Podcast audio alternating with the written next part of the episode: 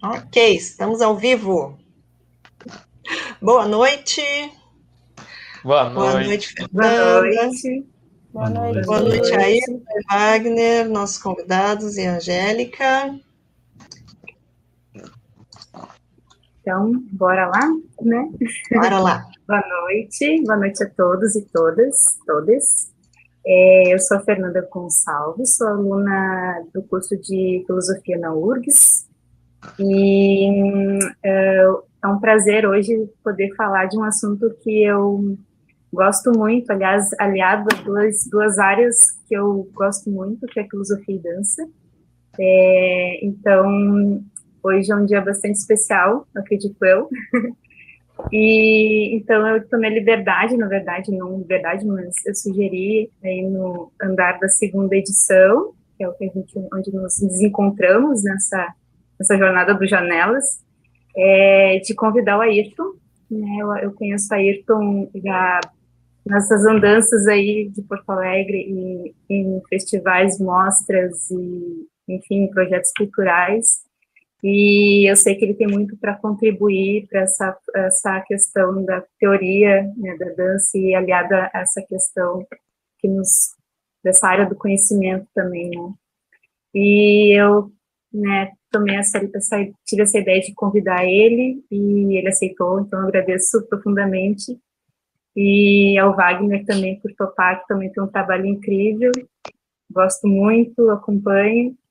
Então, estou realizada aqui, né? Eu como aluna de filosofia e praticante de dança, né? Trabalhando com dança há muito tempo, então estou é, muito tempo esperando por esse encontro aí. Tem muito a acrescentar. Então, eu começo aqui agradecendo, né, então, o convite, o, o, o, aceitar o convite, né, o Ayrton e o Wagner, e então, eu vou apresentar cada um deles, né, dessa proposta de hoje, que é uma aí uma, uma conversa, uma discussão do corpo que dança entre a ética e a estética.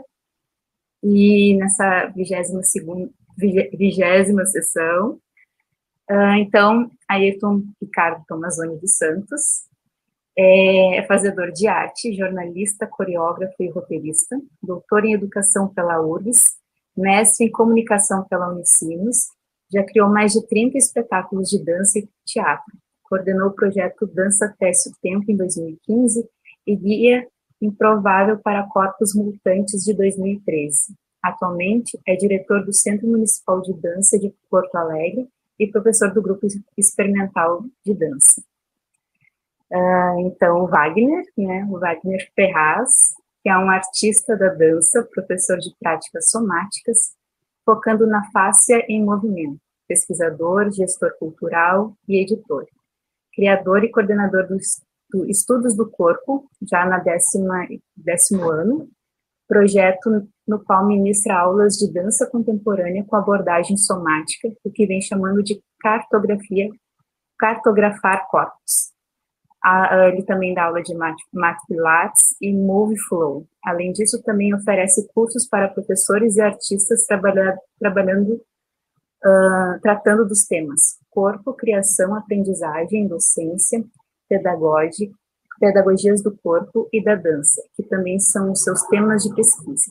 Ele é doutor em educação em ciências pela URGS, mestre em educação pela URGS, pós-graduando em educação especial pela Unicinos, pós-graduado, desculpa, ele é pós-graduando em educação especial pela Unicinos, pós-graduado em gestão cultural pelo SENAC, licenciado em dança pela URGS, tecnólogo em dança pela UBRA e licenciado em pedagogia pela Unirio. Então, é, fiquem à vontade e passo a palavra para o nosso querido Ayrton, e é com vocês agora. Ah, obrigado. Queria primeiro agradecer muito, Fernanda, uh, Priscila, pelo convite. Uh, quem me conhece gosta que eu tenho muito apreço a esse trânsito entre campos, saberes. Acho que a gente ganha muito quando a gente trafega aí e fico muito, muito, muito feliz com essa aproximação aí com, com a filosofia aqui. Uh, mesmo que a gente chegue assim uh, dessa forma dançante, né, para fazer esse pensamento aí coreografado aqui, uh, levantar algumas reflexões. Então, uh, agradeço também ao, ao, Wagner por aceitar o convite aí, por fazer essa, esse ping-pong aqui comigo. Acho que essa maneira de diálogos sempre acho muito produtiva. E a ideia, como já pensava, e a, a Priscila e a Fernanda também estimularam, é de ser um, um, uma conversa informal, né, substancial, porém informal. E, e a ideia de, de trazer isso uh, é de pensar esse corpo que dança e nos desafios, eu acho que a gente está neste momento contemporâneo, especialmente agora nesse momento uh, de tantas questões políticas sociais aí que estão nos uh, desafiando e de que maneira a dança entra nisso aí. Então, a minha proposta do corpo que dança entre a estética e a ética é menos de fazer um exercício conceitual uh, mais profundo e apurado, é de nos aproximar um pouco dessas ideias de como elas encostam na dança uh, e de como eu tenho percebido isso, especialmente a ideia da estética com relação à técnica uh, e a busca de um sublime e de um do sublime e de um corpo perfeito que está muito colada na tradição da dança, né? Uh, então, a ideia da estética eu vou pegar só isso, assim, não vou me arvorar, até porque uh, não tenho estofo para isso, mas uh, as questões de, de como a ideia de dança vem muito forjada dentro dessa ideia. Até a gente conversava um pouco ali antes de, de abrir a live aí de, né, é, que corpo é esse que pode dançar, o que, que esse corpo precisa ter, e a gente tem uma série de atributos. Então a ideia é um pouco a gente pensar, uh, sim, né, para dançar ou para desenvolver qualquer outra arte, a gente tem uma técnica, a gente tem uma técnica que precisa, mas qual é a medida dela e até que ponto uh, essa medida ela atrapalha o outro ponto que eu gostaria, que é o ponto da ética. Uh, na ética aqui também encostando uh, nesse entendimento desse exercício de alteridade, essa ética que nos permite essa relação com o outro, com o diverso. Então, uh, meu, meu percurso vai ser um pouco disso, de, de como a dança vem se colocando historicamente, porque a gente pensar esse presente ele não, não, não chegamos aqui à toa, uh, temos um percurso da cultura ocidental, principalmente que consolida uma série de parâmetros aí para a gente pensar esse corpo uh, que dança, ou entre parênteses, esse corpo que não dança, porque não se enquadra dentro de alguns preceitos uh, que usualmente estão muito consolidados. Então, eu faço isso porque uh, é um, um exercício reflexivo meu, uh, constantemente, que é de me perguntar por que eu estou fazendo essa dança. principalmente quando a gente tem um percurso como tu fica meses, cinco meses, seis meses, sete meses fazendo aula e ensaiando um espetáculo. por quê? Né? O eh, que, que esse espetáculo vai uh, uh, oferecer? Por que, que ele precisa vir ao mundo? Tem, faço muito essa, essa, essas perguntas. Para que manter uma temporada de dança? Para que criar um circuito agora com toda a dificuldade, o um circuito visual, uh, virtual, para a gente manter uma cena coreográfica dançante? Uh, então, uh, essa pergunta eu digo: o que, que precisa ser colocado no mundo hoje? Eu faço constantemente essa pergunta, tanto para mim quanto uh, nas turmas que eu, que eu mantenho, que eu acho que é uma questão crucial, assim, e, e, que tem a ver daí com uma postura política, não partidária, que eu sempre digo. Não existe uma dança apolítica. Eu acho que toda dança ela tem um caráter político no sentido de que uh, toda vez que a gente vai para a cena ou dá uma aula ou escreve um artigo sobre dança, a gente está construindo uma autorização, uma desautorização do que pode ser dançado, o que não pode ser dançado.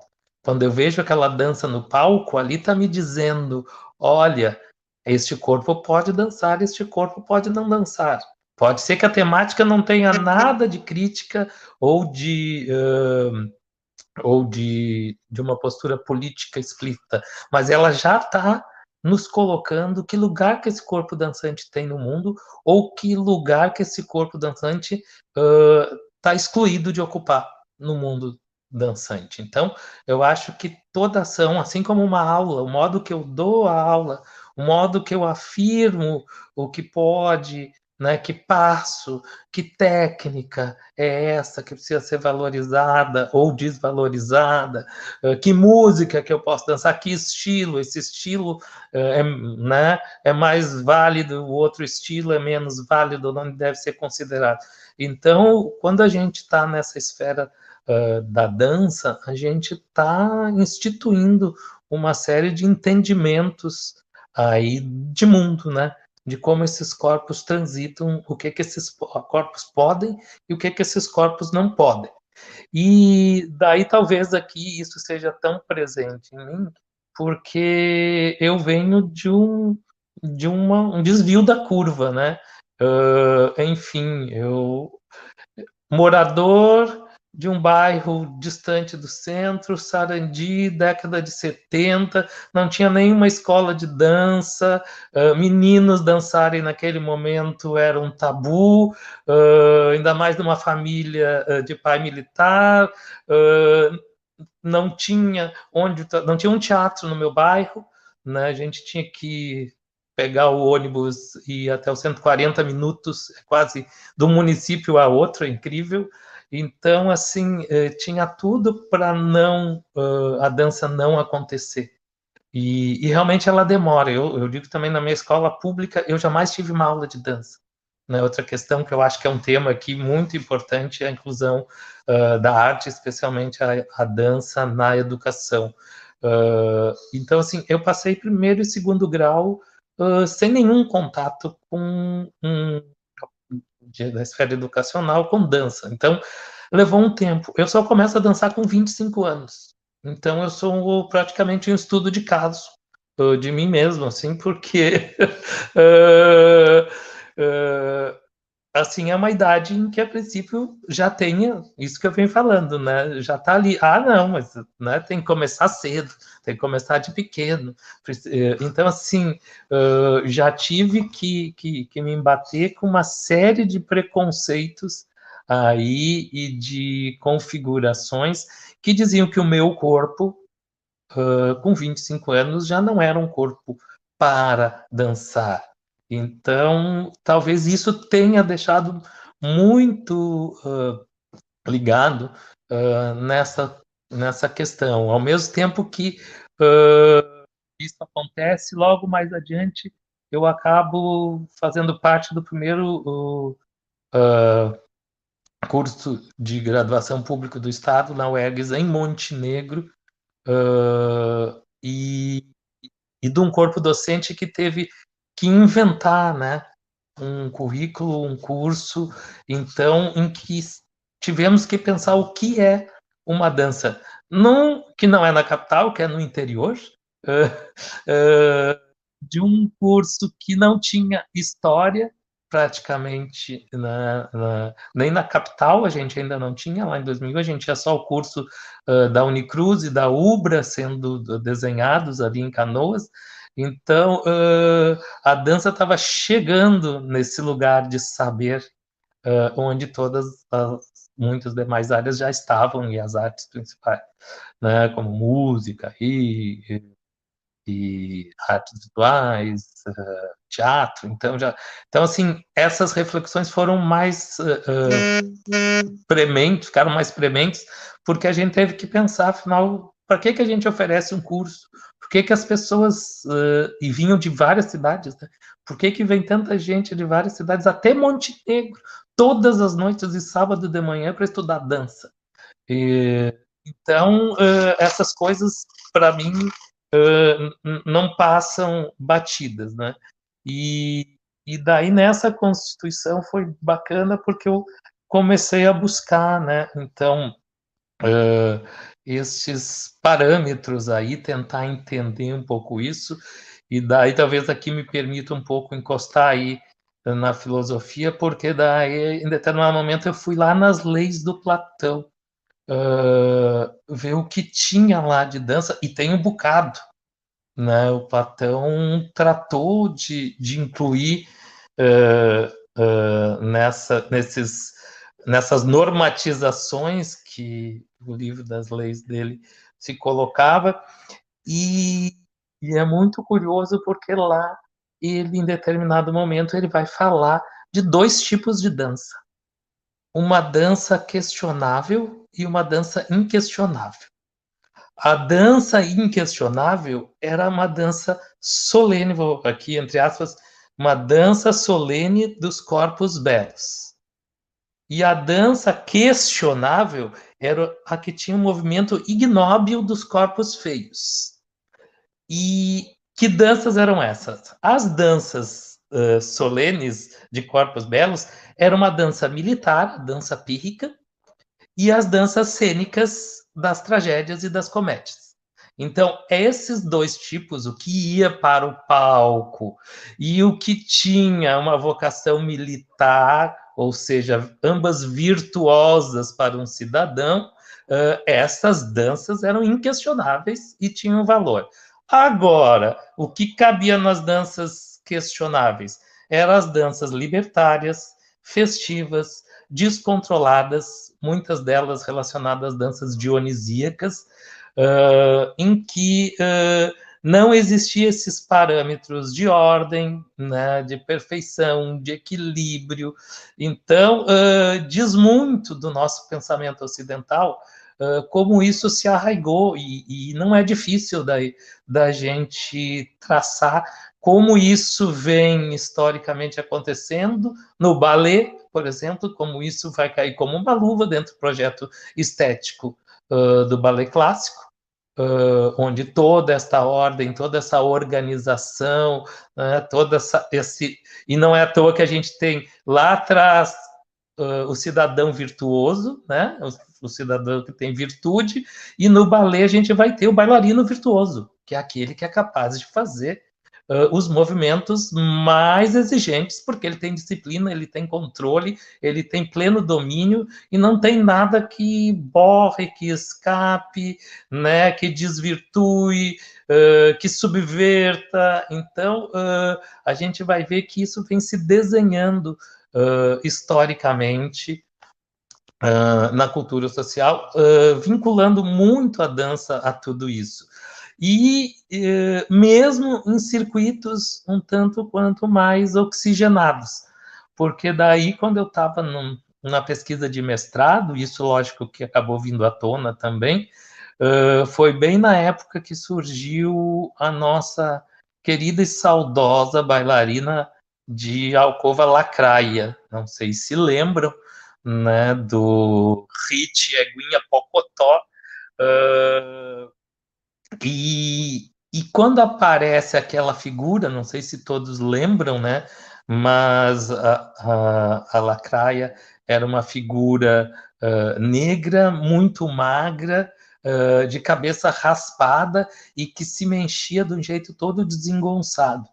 Uh, e rapidamente a mídia tratou de uh, emitir seu juízo sobre isso. E um dos jornais do centro do país, no suplemento cultural, a matéria era uh, Lacraia e Aguinha Pocotó, a cavaleira do apocalipse. Uh, a dança chega ao seu juízo final.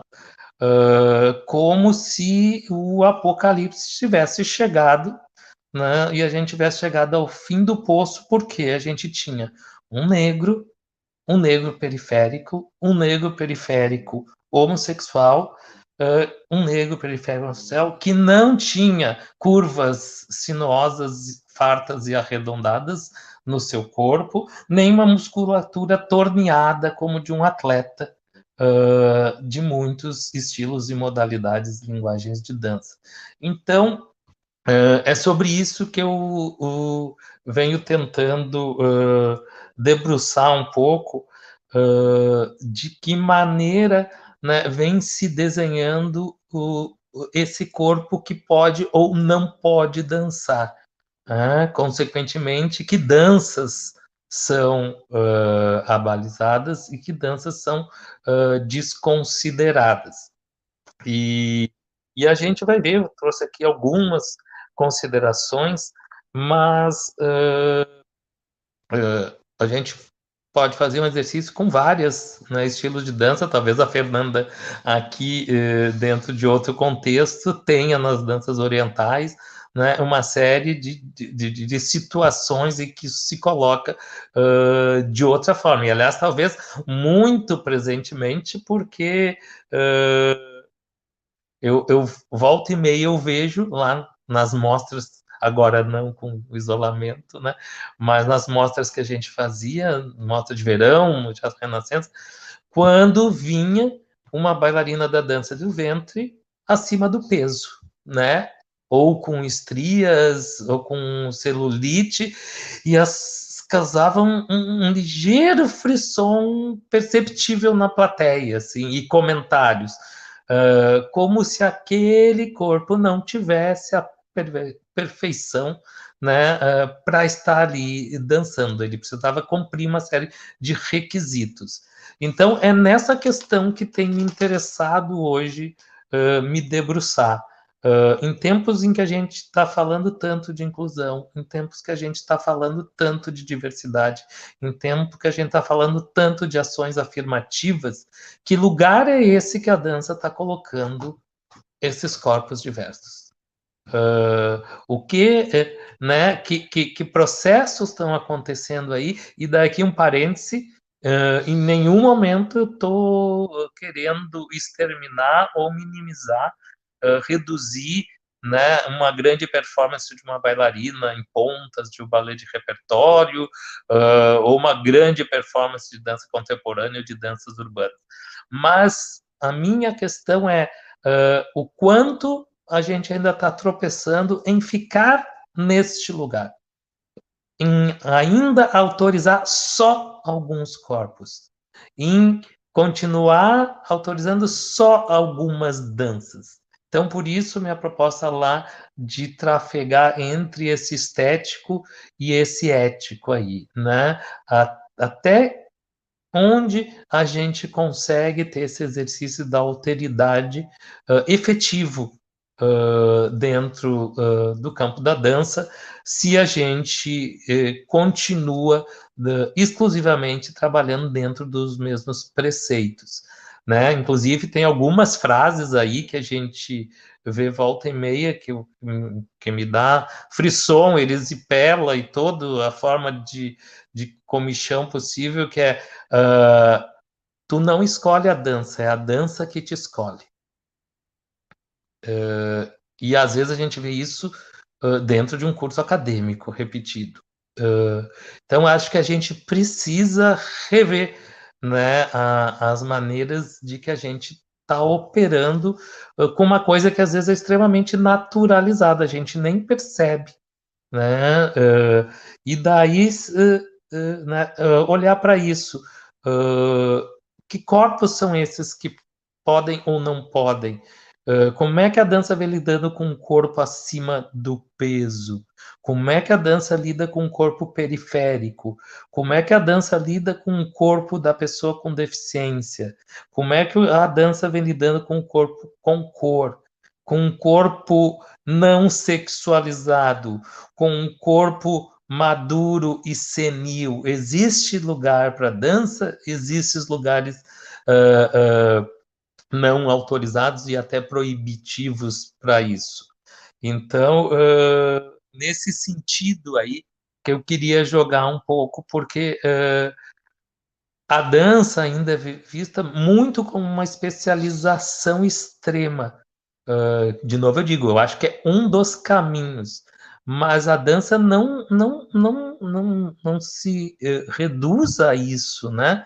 Uh, e daí talvez alguns projetos que eu venha desenvolvendo de, de, e com outras pessoas, como a Escola Preparatória de Dança na periferia de Porto Alegre, o projeto Dança Tece o Tempo, que eu tive a oportunidade de trabalhar com senhoras eh, de até 90 anos, uh, o próprio espetáculo infantil Guia Improvável para Corpos Mutantes, uh, esse, eu venho me debruçando um pouco sobre isso, porque não necessariamente a prática da dança é uma prática que nos leva a uma especialização e que vai redundar num profissional, num bailarino, numa bailarina, num coreógrafo, numa coreógrafa. Uh, ela pode nos habilitar a muitas coisas, ela pode nos fazer cidadãos melhores, ela pode nos fazer uh, né, ser humanos mais bacanas, uh, sem necessariamente os pré-requisitos para ser uh, aquele virtuoso e perfeito bailarino que desde a tradição platônica até hoje a gente uh, vai percebendo. Então, uh, é nesse sentido que eu quero lançar essa problematização de que lugar é esse que o corpo vem ocupando e que ciladas e armadilhas muitas vezes essa essa perseguição a uma técnica exacerbada, a um virtuosismo uh, desmedido, né, acaba impossibilitando esse exercício. Né? Uh, vou, vou, vou, tentar ir concluindo aqui essa minha fala inicial, que acho que é bacana o, o, a gente ter o diálogo aí, por isso Wagner e espero outras participações aqui, mas eu lembro de uma aluna uh, do grupo experimental de dança projeto que é desenvolvido na Secretaria Municipal de Cultura desde 2007 e acho que foi na segunda turma, em 2008, teve uma aluna que na avaliação final ela colocava: uh, eu passei por um ano de aulas e eu não pretendo ser nem bailarina nem coreógrafa. Mas depois de, de frequentar esse programa de formação durante o ano inteiro, eu acredito que eu sou uma mulher e uma mãe muito melhor. Uh, então, eu acho que essa perspectiva do que a dança pode uh, te afetar e te, te, te trazer de maior plenitude, de potencialidades, eu acho que não uh, termina ali na performance do palco, na, na performance cênica, né? Uh, se alguns podem e devem e curtam isso, mas o universo da dança é muito mais amplo e abrangente que isso, e os desafios e as problemáticas que a gente tem hoje no mundo podem ter na, na, na dança uma aliada uh, muito importante, fundamental para para essas tensões que a gente vem identificando. Então, acho que um, um, um pouco era isso que eu queria trazer aí e, e passar um pouco, então, aí para essa, essa conversa aí com o Wagner.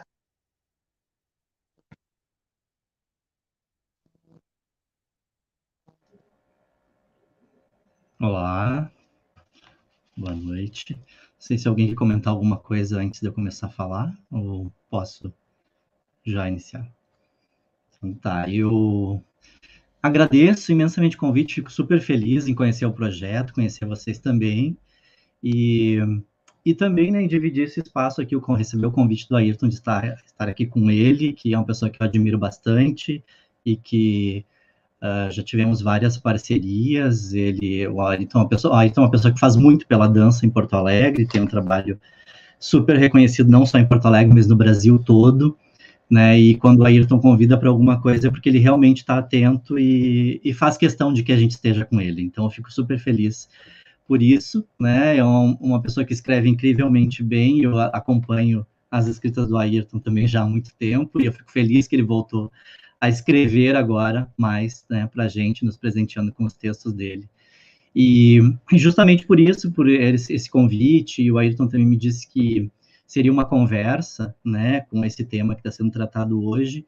É, eu não sabia o que, que o Ayrton ia tratar exatamente, eu disse, então não vou preparar nada e vou seguir uh, os passos do Ayrton. E aí eu resolvi que eu ia me lançar numa conversa de experimenta uma experimentação, né, uma um movimento, assim como a dança, se lançar em experimentação na conversa, produzir determinados movimentos, ritmos.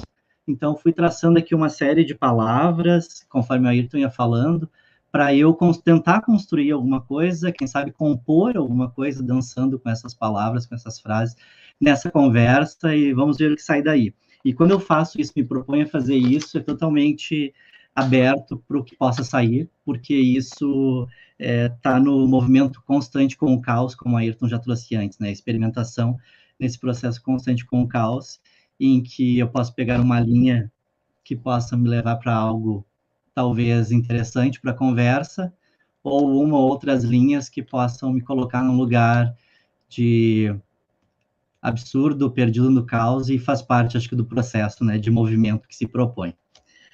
É, a, o tema corpo é um tema que me atrai há muito tempo, né, desde que eu era criança, é, o Ayrton falou que ele começou a dançar, né, tarde, eu também comecei um pouco antes do Ayrton, com 18 anos, mas eu sou de cidade do interior, de 20 mil habitantes, e, né, numa situação em que a gente não tinha nem livro em casa, e uma vez eu achei um livro didático que tinha uma imagem do corpo humano, um livro de biologia, eu ainda estava na terceira série, não tinha chegado naquele conhecimento ainda, e aquilo para mim era uma coisa incrível e chocante, porque eu via tanto os músculos quanto os ossos, e aquilo para mim era uma coisa que eu pegava o livro, abria de vez em quando, olhava e fechava logo, porque eu não aguentava olhar para aquilo, porque era pouquíssimo conhecimento do que, do que me compunha, né? Desse corpo que eu sou composto, né? E de uma família que não tinha livro em casa, não tinha nada, a gente não tinha esse conhecimento, né? Até hoje isso é muito comum, as pessoas não conhecerem seus corpos, né? Terem dificuldade, às vezes, de entender que algo está acontecendo, precisa procurar um médico né, procurar um atendimento médico. E isso vai me atraindo. E quando eu uh, me encontrei com a dança, né, eu prefiro chamar de um encontro, assim, que eu já tinha 18 anos, que foi totalmente no acaso, eu não decidi, é, um evento que fui participar, encontrei uma professora, enfim, fui fazer um, um trabalho específico, fiz uma brincadeira, e ela me convidou para ir para a escola dela, inclusive uma pessoa que a Cecília Basotti, que foi quem me colocou em tudo na dança, dar aula, me levou para muitos lugares, participamos de muitos festivais, ganhamos muitos prêmios juntos. É, foi quem me colocou no mundo da dança, quem eu tenho a agradecer até hoje é, para ela tudo, né, o que eu fui conquistando. E aí nesse percurso todo eu chego, né, começo a dar aula e chego agora encontrando, trazendo o que o Ayrton foi, uh, foi colocando, né, na fala dele. É, eu acabo por acaso também chegando, começando a dar aula numa escola de educação especial IAPAI, né? Isso lá no início em 2000, 99, 2000, né? E eu já dançava, estava dançando, eu sabia dançar, né? Era o que eu sabia fazer. E já compunha algumas danças, né? Já tinha levado para vários festivais. E aí quando eu fui trabalhar, não vou contar essa história para não, não me estender muito, é, eu encontrei com corpos que eu não sabia o que fazer né, que eram pessoas com deficiência física, pessoas com deficiência intelectual, surdos, cegos, né, e eu trabalhava com todas as turmas daquela escola de educação especial, e eu tive que começar a repensar o corpo ali, aqui isso foi mais instigante para mim, isso foi mais apaixonante, né. E aí, quando eu entro na graduação em dança, que eu chego, estou pagando uma, uma pequena linha aqui, um rizoma, digamos, abrindo para vários caminhos isso, não é uma linha contínua. Depois, muito tempo depois, quando eu chego na graduação em dança, na primeira graduação, eu encontro a Lu Cócaro, que tinha entrado aqui, não sei se ela está na sala ainda, professora, era professora na UBRA naquela época, e ela tinha, ministrava uma disciplina chamada Corporeidade e Cultura na Dança. E aí, quando eu fui, cheguei na primeira aula dela, ela disse, é isso que eu quero, disse, é isso que eu quero estudar, e eu fiquei encantado por aquilo, a Lu tá aí. E, e a Lu foi me introduziu uma pesquisa sobre corpo e me instigou muito a isso, né? E aí eu comecei a pensar dessas pessoas com deficiência que eu trabalhava, né, nesses corpos ditos diferentes, que muito tempo depois eu comecei a pensar a singularidade desses corpos, né? E hoje, pensando aí por um, um como Ayrton traz também por um viés político, esse corpo político, pensando um corpo em suas possibilidades de ação, né? Que corpo é esse? Quais são as possibilidades de ação desse corpo, independente é, de uma determinada estética corporal, independente é, de, da condição que esse corpo se encontra socialmente, mas da, mais da potência desse corpo, né? Falando de uma forma bem simplista de potência, mas do que pode esse corpo, né? No encontro com essas possibilidades dançantes que se apresentam. Então, para mim, Uh, o corpo dançante, o corpo que dança, vai passar por essas questões de um corpo singular, né? Que um corpo singular que vai, que, que não tá, não acontece só naquele momento em que vai ensaiar, vai fazer uma aula, mas é um corpo que é produzido por toda a sua vida, por tudo o que acontece no seu entorno, né? Um corpo que quando chega em uma determinada aula, né? Como eu trabalho no cartografar corpos, é, em que eu pergunto se está tudo bem contigo, não é simplesmente um protocolo, mas é para saber o que aconteceu nesse percurso, dessa, até essa pessoa, até esse corpo chegar ali em aula né? Como esse corpo está hoje, hoje está quente, está frio, o que está acontecendo, né? Como está todo mundo naquela, naquele grupo, naqueles vários corpos que estão reunidos, para aí conseguir olhar para a singularidade de cada corpo e pensar essas possibilidades de movimento na qual, né? A gente pode instigar, né? Possibilidades criadoras, possibilidades de se colocar a dançar nas quais é, cada corpo precisa fazer uso de um caráter ético de sua vida, fazer suas escolhas que vão diretamente afetar os outros corpos que estão ali, né? E que escolhas são essas que eu faço no encontro com esses coletivos e desses corpos que já estão atravessados por uma série de coisas até chegar ali, né? Mas uh, e tudo isso, dando um encaminhamento já aqui para abrir para a conversa, né?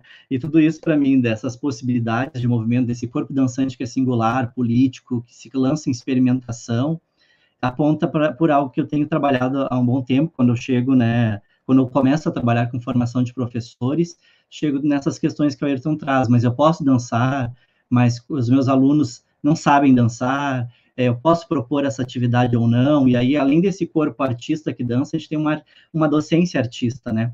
Uma docência, esse artista que dança muitas vezes, que vai para a docência na escola ou fora da escola, né? E também se coloca uh, no encontro com essas questões né? Esses corpos, eh, de que modo eles podem dançar? Se eu tenho técnicas específicas para trabalhar, essas técnicas elas vão determinar tudo ou elas são uh, uma técnica é um dos elementos dos quais uma dança pode ser produzida?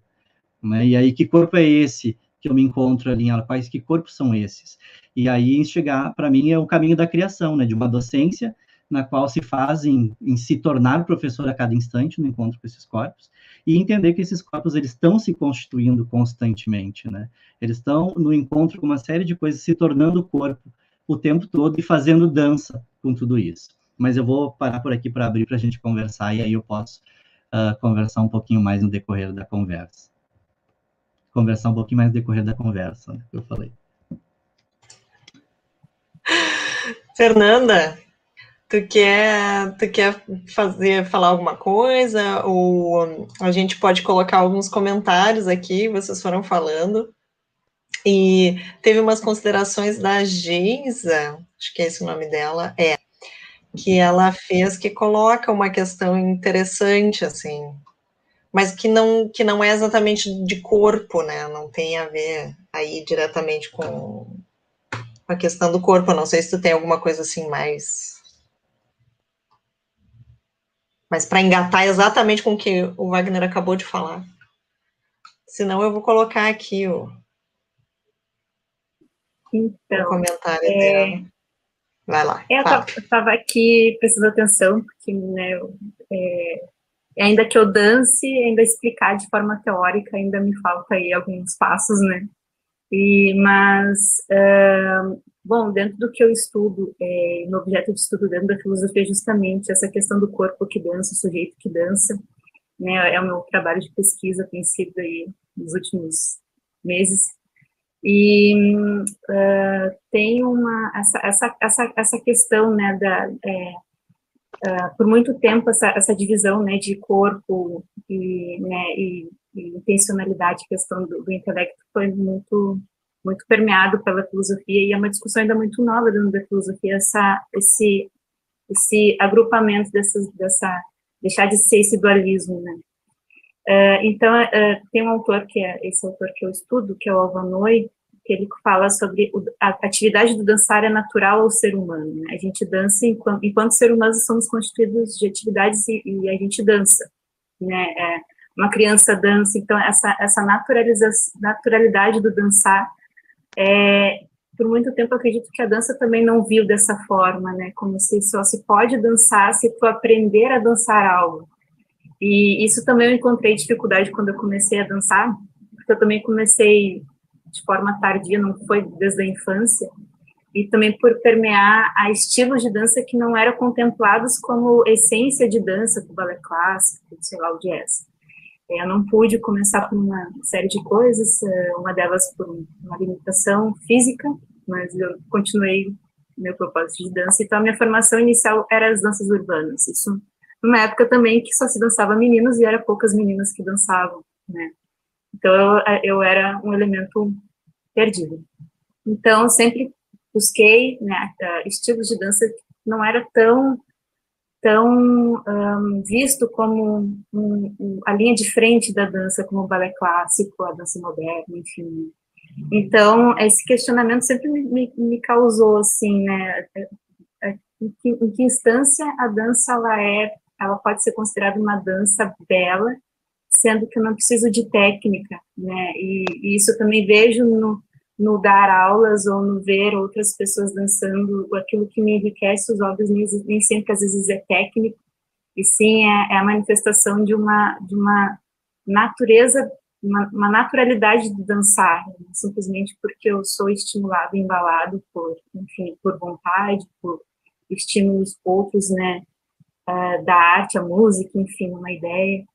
Então, uh, já vou lançar aqui uma pergunta para os dois, que me interessa muito essa, essa opinião, é, que também é uma curiosidade que eu tenho enquanto aluna de filosofia e, uma praticante de dança, é um, no, no, no, fazer dança, né, no momento que eu me coloco a dançar, é, um, é possível que uh, no momento que eu, eu dance, no caso, né, eu acho que a colocação do Wagner talvez seja dentro da perspectiva que eu acho, acho, espero, eu acho, né, essa questão da abordagem somática, o, o, movimento de dança pode fazer com que, eu digo, movimento não necessariamente coreografado, mas sim feito, né, o fazer a dança, pode me causar uh, instâncias onde eu posso ter compreensão, reflexões, é, eu posso lançar ideias no momento que eu dance, por eu trazer uma bagagem, ou por eu perceber o meu entorno naquele momento, eu posso tornar isso como uma ideia, uma intencionalidade para quem assiste,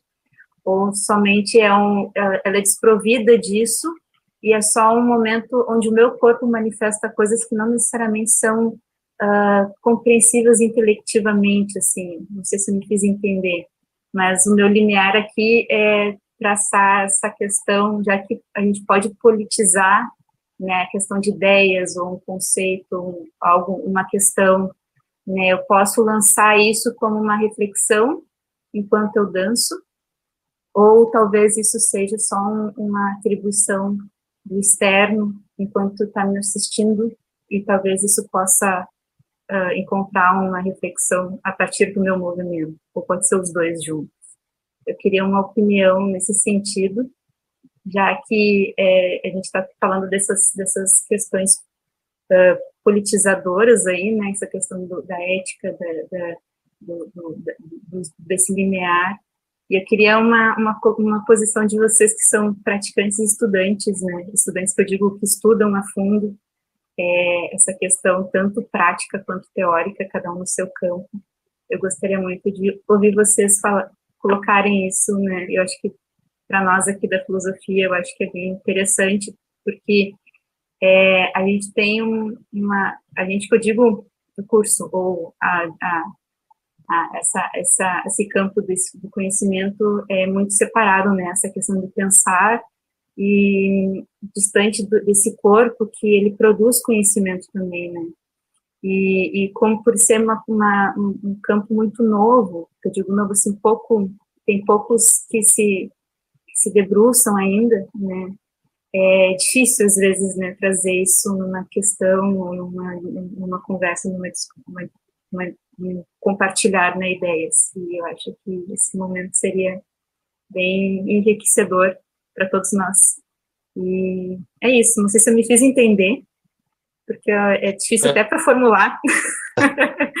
Não, mas, é eu isso. acho que tu, tu encosta aí, Fernanda, nessa questão aí uh, de toda uma dicotomia histórica também, cultural, entre corpo e pensamento, corpo e mente, né? Uh, e, e, da valoração disso.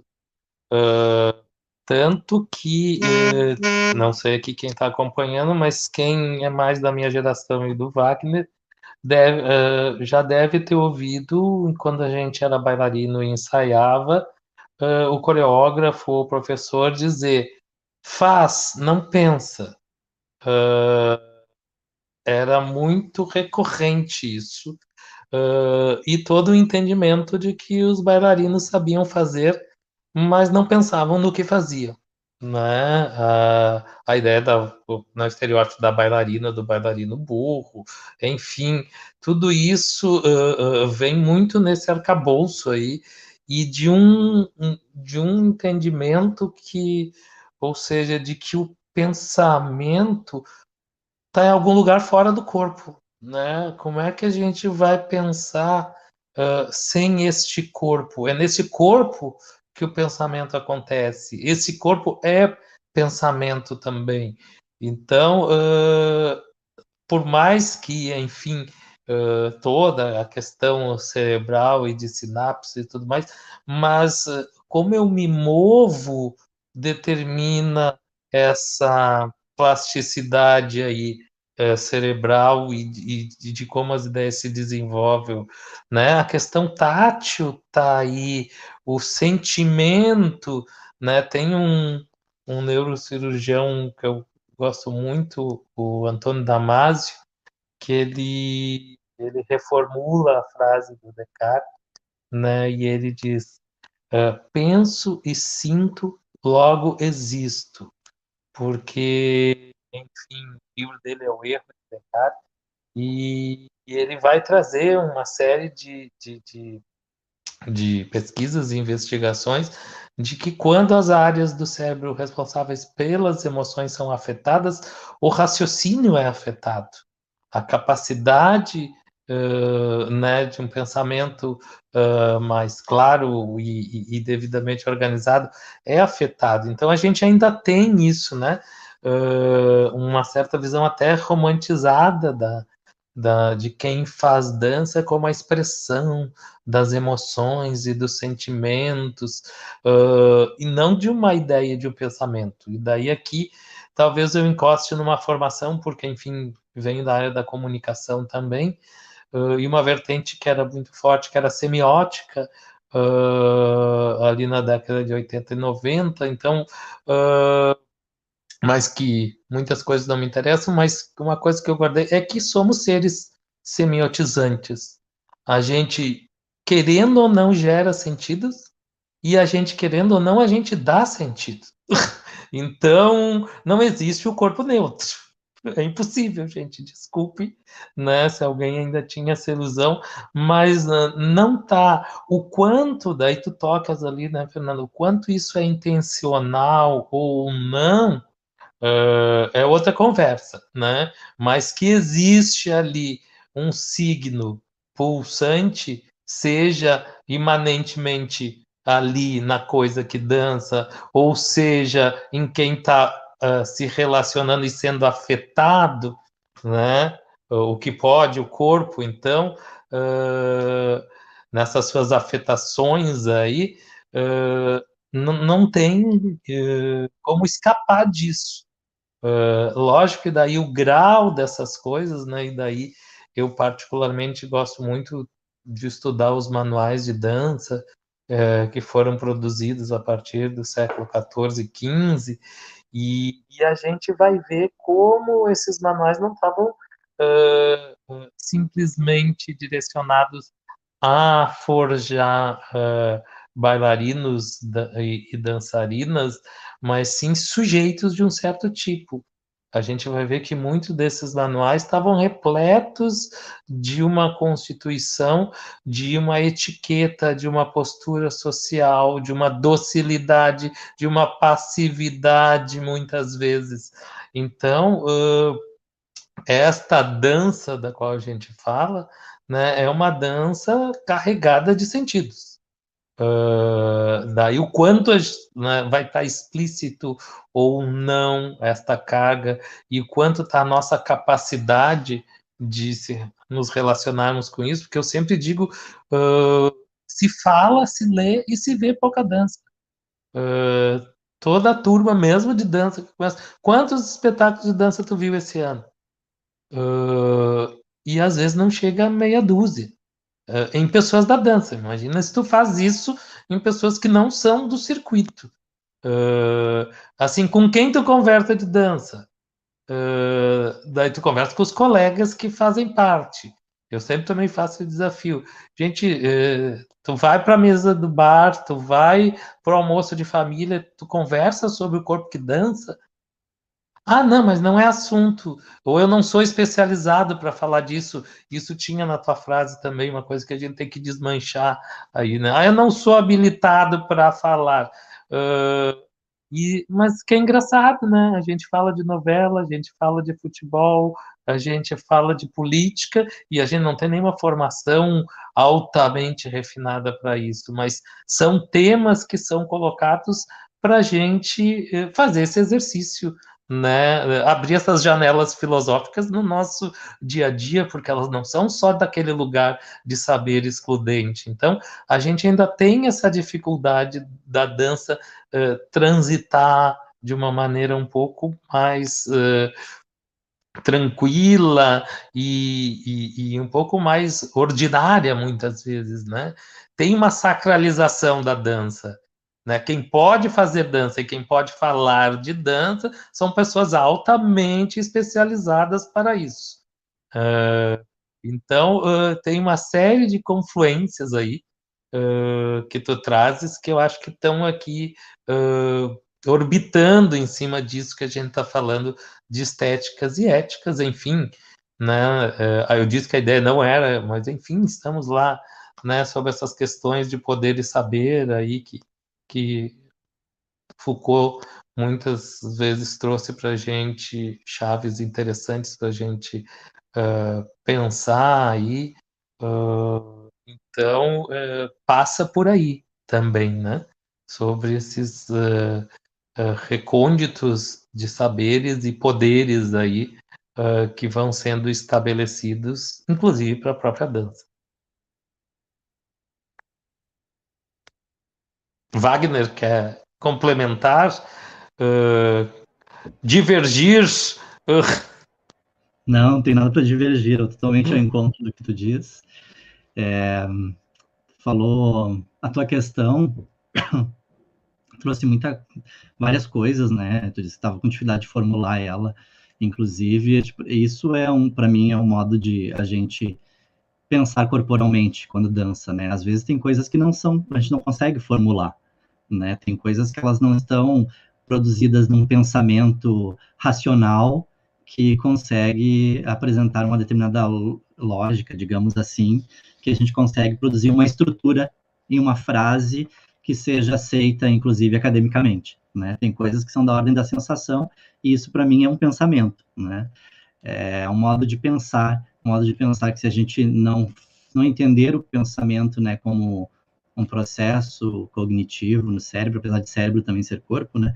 Mas entender que os nossos fazeres, eles são determinados tipos de pensamento, eles podem ser, assim como Helena Katz diz, a dança é o pensamento do corpo, não é uma perspectiva que eu estudo, né, mas é uma frase conhecida dela, assim, se a gente for pensar com Deleuze e Spinoza também, não, uh, né, não a divisão entre corpo e mente, mas duas, dois modos da mesma substância, gente vai entender que corpo e pensamento não estão separados e os diferentes fazeres do corpo, né, eles estão uh, produzindo determinados tipos de pensamento constantemente. No Cartografar Corpos, que é o um, meu projeto, a gente trabalha o tempo todo com, uh, essa investida, claro, na educação somática, na abordagem somática na dança, né, dança com abordagem somática, mas tem constantemente conversa, escrita, e qualquer outra coisa que possa surgir, uh, como fotografia, uh, produção de audiovisualidades, tudo como experimentação em aula, porque isso está construindo um determinado tipo de pensamento para aquela dança que vai ser feita ali, né? Que é uma dança que a gente não sabe, eu sempre digo, a gente parte do não saber. E esse saber vai vir do movimento, que esse movimento indicar. Claro, a gente tem que fazer o exercício daí de do que a gente produz com isso, se a gente se coloca né, nesse lugar de se encontrar para fazer alguma coisa. E aí, nos cursos do estudo do corpo, eu tenho colocado sempre, né, como que a gente discute os nossos fazeres, o que a gente diz sobre os nossos fazeres, o que a gente escreve acerca dos nossos fazeres e o pensamento que tudo isso se constitui, né? Porque fazer, dançar é uma coisa. Quando eu vou falar de dança, eu já estou produzindo outra coisa.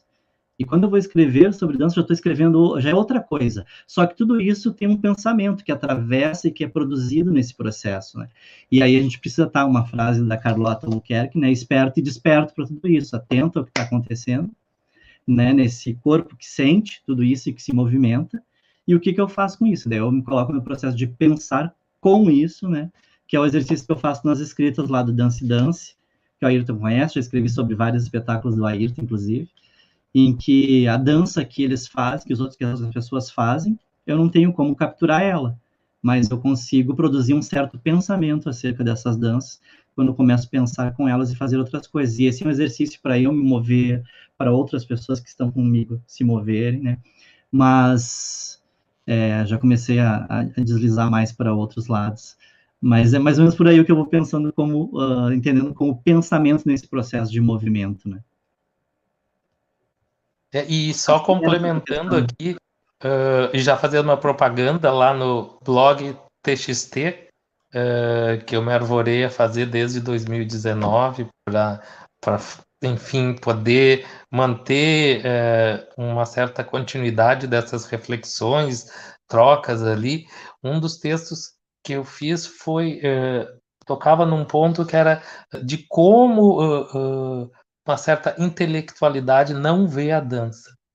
Né? Como a dança raramente, e daí aqui, uh, obrigado Priscila uh, por esse desvio da curva aí, por, porque via de regra uh, a dança não é considerada nas grandes questões. E daí posso falar porque eu atuo há 30 anos dentro da Secretaria Municipal de Cultura e a gente vê recorrentemente isso, assim, né, uh, gestar política. Ah, então chama alguém lá da literatura e do, do livro, chama alguém do cinema, não sei o quê. Ah, ah e, daí lá, quando o Ayrton incomoda muito, lá, chama o Ayrton também. Mas não é uh, uh, natural essa consideração. E, inclusive, uma coisa que eu vim acompanhando há muito tempo, fronteiras do pensamento, a gente teve cineastas, a gente teve escritores, a gente teve artistas plásticos, arquitetos, músicos, jamais tivemos alguém da área da dança na fronteira do pensamento. Então a gente vê como isso está muito, muito bem desenhado ainda, infelizmente, e como precisa esse movimento, né? Uh, talvez, né? Inclusive por culpa um pouco da própria dança, que ficou nesse espaço da estética e da técnica e do virtuosismo uh, e pouco pensou nesses deslocamentos de alteridade aí para se colocar em outros lugares e afirmar o seu pensamento, né? Mas daí tu tem que se deslocar também, tu tem que sair daquela tua zona de conforto, tu tem que enfrentar isso, né? Eh, então, essas questões estão colocadas aí, eu acho que é uma construção. Enfim, que bom, agora temos vários cursos de graduação pelo país, inclusive em Porto Alegre, uh, o Pócaro que está aí nos vendo lá no Rio de Janeiro. Então, assim, mas também instâncias fora que eu acho que precisam, né? A gente precisa de todo o espaço uh, para uh, forjar isso, porque uma escola, escolinha não estou desmerecendo, né, mas a escolinha de balé, né, ou o estúdio de dança do ventre é espaço para isso. Uh, só que não está ainda, esse gatilho não foi acionado, porque uh, a gente ainda vê isso. Ah, vamos ler tal texto hoje. E os alunos, ah, mas então não vai ter aula de dança hoje? Uh, se não tivesse mexendo e aprendendo passo, parece que não é aula de dança. Então, como é que a gente vai forjar né, dar espaço para esse pensamento, que precisa do mesmo trabalho que a gente tem com o músculo. Né? As ideias precisam se alongar, serem flexibilizadas e precisa de um tempo, precisa de um trabalho em cima disso. Mas a gente tem historicamente pouco dedicado a isso e muito a outra ponta. Estou falando demais aí, acho que tem uns comentários ali, né? É... Não, tá ótimo. E deixa eu comentar assim essa muito interessante, né? A gente está fazendo, então, estamos fazendo alguma coisa aqui, né? Exatamente o que nós estamos fazendo, a gente não sabe, mas é muito interessante assim de ver como a Fernanda colocou a pergunta dela e, e como é que o Wagner é, também interpretou esse movimento dela de, de certa forma, pedir desculpas, né, por estar tá fazendo aquela pergunta daquele jeito meio desordenado, e ele disse, não, mas olha só, precisa desse movimento. E é, isso a gente, né, fazendo a conexão com algumas coisas que acontecem na filosofia, né, às vezes aquele, né, fazendo a, a, a a, a, usando a metáfora, assim, aquele passo desordenado, aquele braço que voou meio errado, assim, que é, que é o que? É uma pergunta de um aluno diante de uma, de uma matéria ali, de um assunto que ele não está sabendo muito bem como é que ele dança aquele negócio. E às vezes a gente simplesmente vai lá e, e destrói aquilo, né? E, e, e não vê aquilo como uma tentativa de começar a se inserir nesse jogo, tanto num jogo argumentativo quanto no jogo dançante. Né? Pode ser o, né, no jogo da filosofia, no jogo da. E essa a, a, confusão, digamos assim, ela faz parte, não necessariamente ela é ruim, eu acho que ela é, ela é um, um impulso necessário, né? Se a gente for começar a fazer qualquer coisa pela primeira vez. Vamos pensar assim, as primeiras coisas, né? E eu, eu, fico, eu fiquei refletindo sobre isso enquanto vocês falavam que foram, né, se depararam com pessoal da, da APAI, que o Wagner foi uh, dar aula, o pessoal do, do asilo que tu falou, acho que tu falou antes pra gente, né, Ayrton? Isso. É, né, antes da gente começar, que é assim, tu te deparar com um, um novo, né, e, e o que que tu tu tá ali como professor, na verdade, como é que tu faz, né? Tu precisa conhecer aquele novo com o qual tu vai interagir, e os primeiros movimentos, tu pode olhar aquilo que vai aparecer para ti, e aí eu falo dos movimentos, tanto os movimentos na filosofia, os movimentos né, na dança, como uma espécie de deslocado, assim, né? São deslocados, eles são todos deslocados. E daqui a pouco, não, só um pouquinho, vamos aproveitar aqui, o que, que eu consigo aproveitar disso aqui, e não necessariamente formatar essas pessoas, essas cabeças e esses corpos, para que eles façam aquilo que eu trouxe né, para eles. Mas como é que a gente pode compor alguma coisa daqui a pouco nova aí junto, né? Isso é muito difícil como docentes, né, que vocês são todos também, e aí eu me, eu me solidarizo nesse, nesse momento, assim, porque ao mesmo tempo tu não quer, tu não quer podar. Eu acho que tem uma coisa assim, a gente não quer podar, mas a gente quer levar alguma coisa. E, e isso é tão difícil de achar um meio, né? Um, um, um, meio termo que aguce e leve adiante isso que o Ayrton falou, que é tão bonito também, de, de tentar com que a gente seja melhor, né? Com que a gente, com que sejamos pessoas melhores através da dança, através da filosofia, através da arte e das humanidades em geral, assim. Eu fico muito contente de a gente estar tá podendo conversar coisas assim e, e, e, trazendo a dança. Eu não tinha essa dimensão de que as outras artes, né, os outros fazeres artísticos, eles eram tão uh, prestigiados, né, e a dança é deixada de lado porque eu amo dança, eu acho lindíssimo. Tem um sujeito, eu não lembro dos nomes das coisas, mas tem um sujeito não me lembro da nacionalidade dele, mas vi um documentário, achei lindo, tem o método Gaga. Que é um uhum. negócio espetacular, assim, é uma coisa espetacular, e sempre gostei muito, enfim, então eu, eu acabo vendo coisas e não vejo essa dimensão, outra que vocês trazem também, que é realmente lamentável, assim, a gente tem que dar, tem que ter os nossos espaços para para falar, falar sobre dança e interessantíssimo isso que tu fala também, Ayrton, né, de parece que também a gente, a gente vive isso do nosso lado também da filosofia, né? Se a gente faz filosofia, parece que a gente não tem corpo. Assim como quando tu diz, né? Quem faz dança, parece que não precisa pensar sobre o que faz. E pra gente é um, é um pouco o contrário, assim. É, tipo, já vi, assim, muita coisa. Se a pessoa tá muito arrumada, por exemplo, a gente já questiona se a filosofia que ela faz é boa. Entende? É verdade, a mulher, se ela tá muito maquiada, ou se ela gosta de pentear o cabelo assim, não sei o quê, ah, ela certamente é meio fútil, né? Não deve pensar muito bem. Tem os, os estereótipos, eles estão aí, eles são horríveis. Bom, deixa eu colocar algumas das coisinhas aqui, tem coisas muito legais, as pessoas estão comentando e a gente quer também fazer uh, jus, assim, a essa, esse acompanhamento.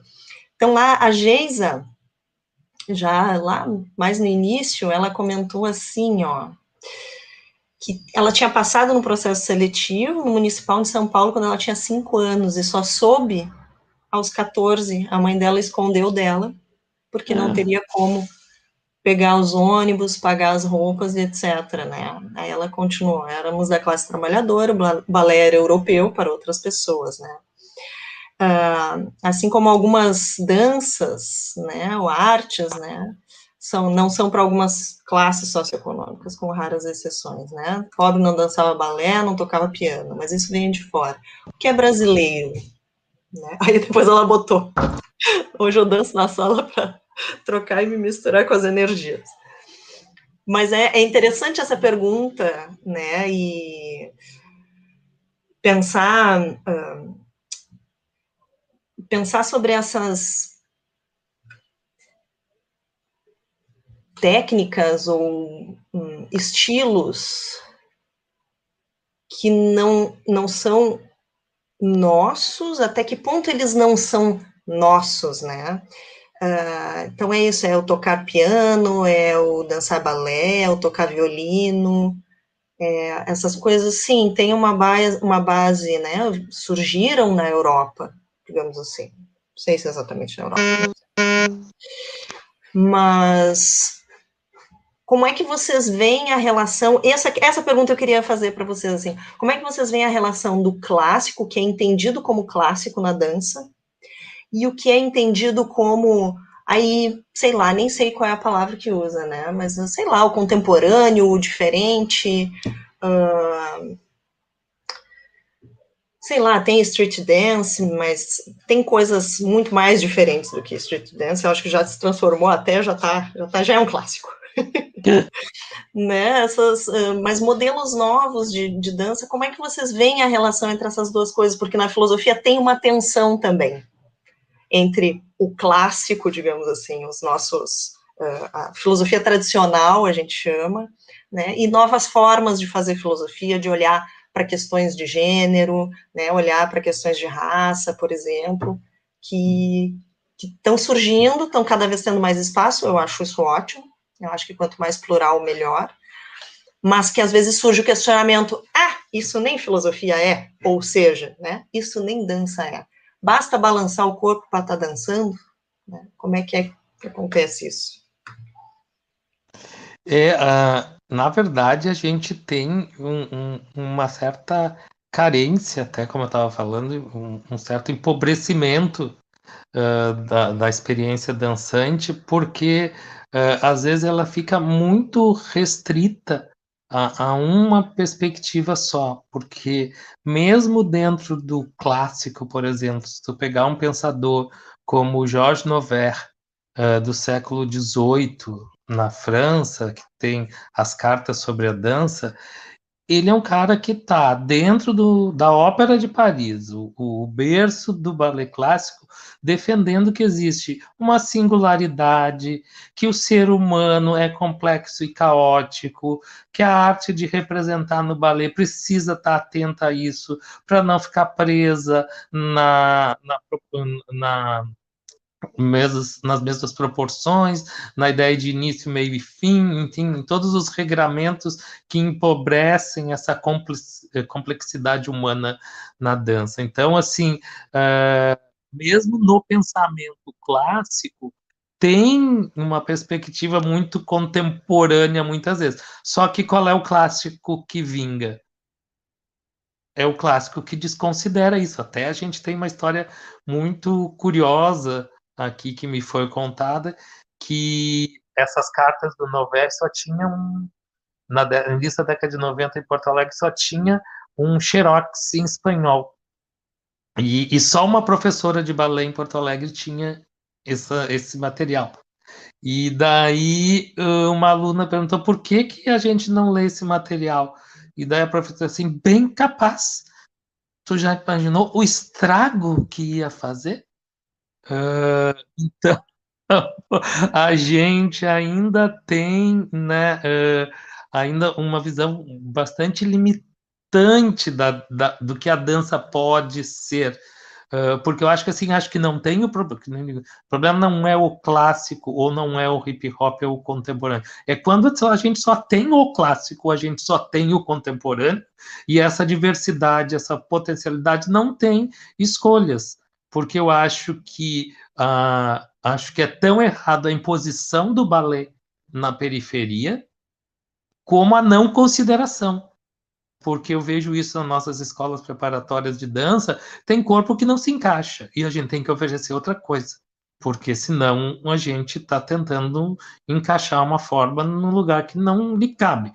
Por outro lado, a gente tem muitas meninas que sonham em ser a fadinha e a princesa, e é legítimo, gente. Isso não foi uh, implantado um chip dentro da cabeça das meninas, faz parte do imaginário legítimo delas uh, que o balé corresponde uh, e que talvez as danças urbanas não correspondam. Assim como a dança oriental fala de um corpo feminino que o balé não responde e vice-versa. Então, assim, é nessa, nessa amplitude e abrangência que a gente deveria estar trabalhando mas a gente trabalha ainda nisso que eu disse, dessa, desse empobrecimento da experiência, né? A gente não consegue ainda ter um, uma envergadura para abrir essas janelas, como está sendo aqui. Né? E daí sim, daí a partir de, dessas várias opções a gente tem as paisagens que nos cabem, né? A luminosidade que nos interessa, e essas gradações é que são fantásticas para a gente, enquanto seres humanos, né, com toda a diversidade uhum. que a gente tem. E então é isso, a gente poderia aqui falar, por exemplo, que até a década de 60, basicamente, a gente não tinha um pensamento de dança que vem com muito, muitos artistas, mas especialmente a dança pós-moderna americana, que todo corpo pode dançar, que todo movimento é dança, que a gente não precisa estar agarrado àquele artificialismo que muitas danças têm de que o bailarino está sempre bom, feliz e, e, é maravilhoso e não sofre, porque ele não sua, porque ele não cansa, porque ele tem toda uma construção né, uh, artificial o tempo todo. Né? A gente nunca consegue ver esse traço humano. Uh, então, assim, a dança contemporânea, especialmente a dança pós-moderna americana, vem trazer isso. Calma aí, gente. Ele tem direito de tropeçar, eu, ele vai suar durante a apresentação, isso faz parte uh, da, sua da sua existência, e isso é fantástico como performativo também. Isso faz parte do grande espetáculo de sermos humanos, uh, mas também é extremamente mal interpretado muitas vezes, porque eu sempre digo lá para os alunos: pode tudo, mas não pode qualquer coisa.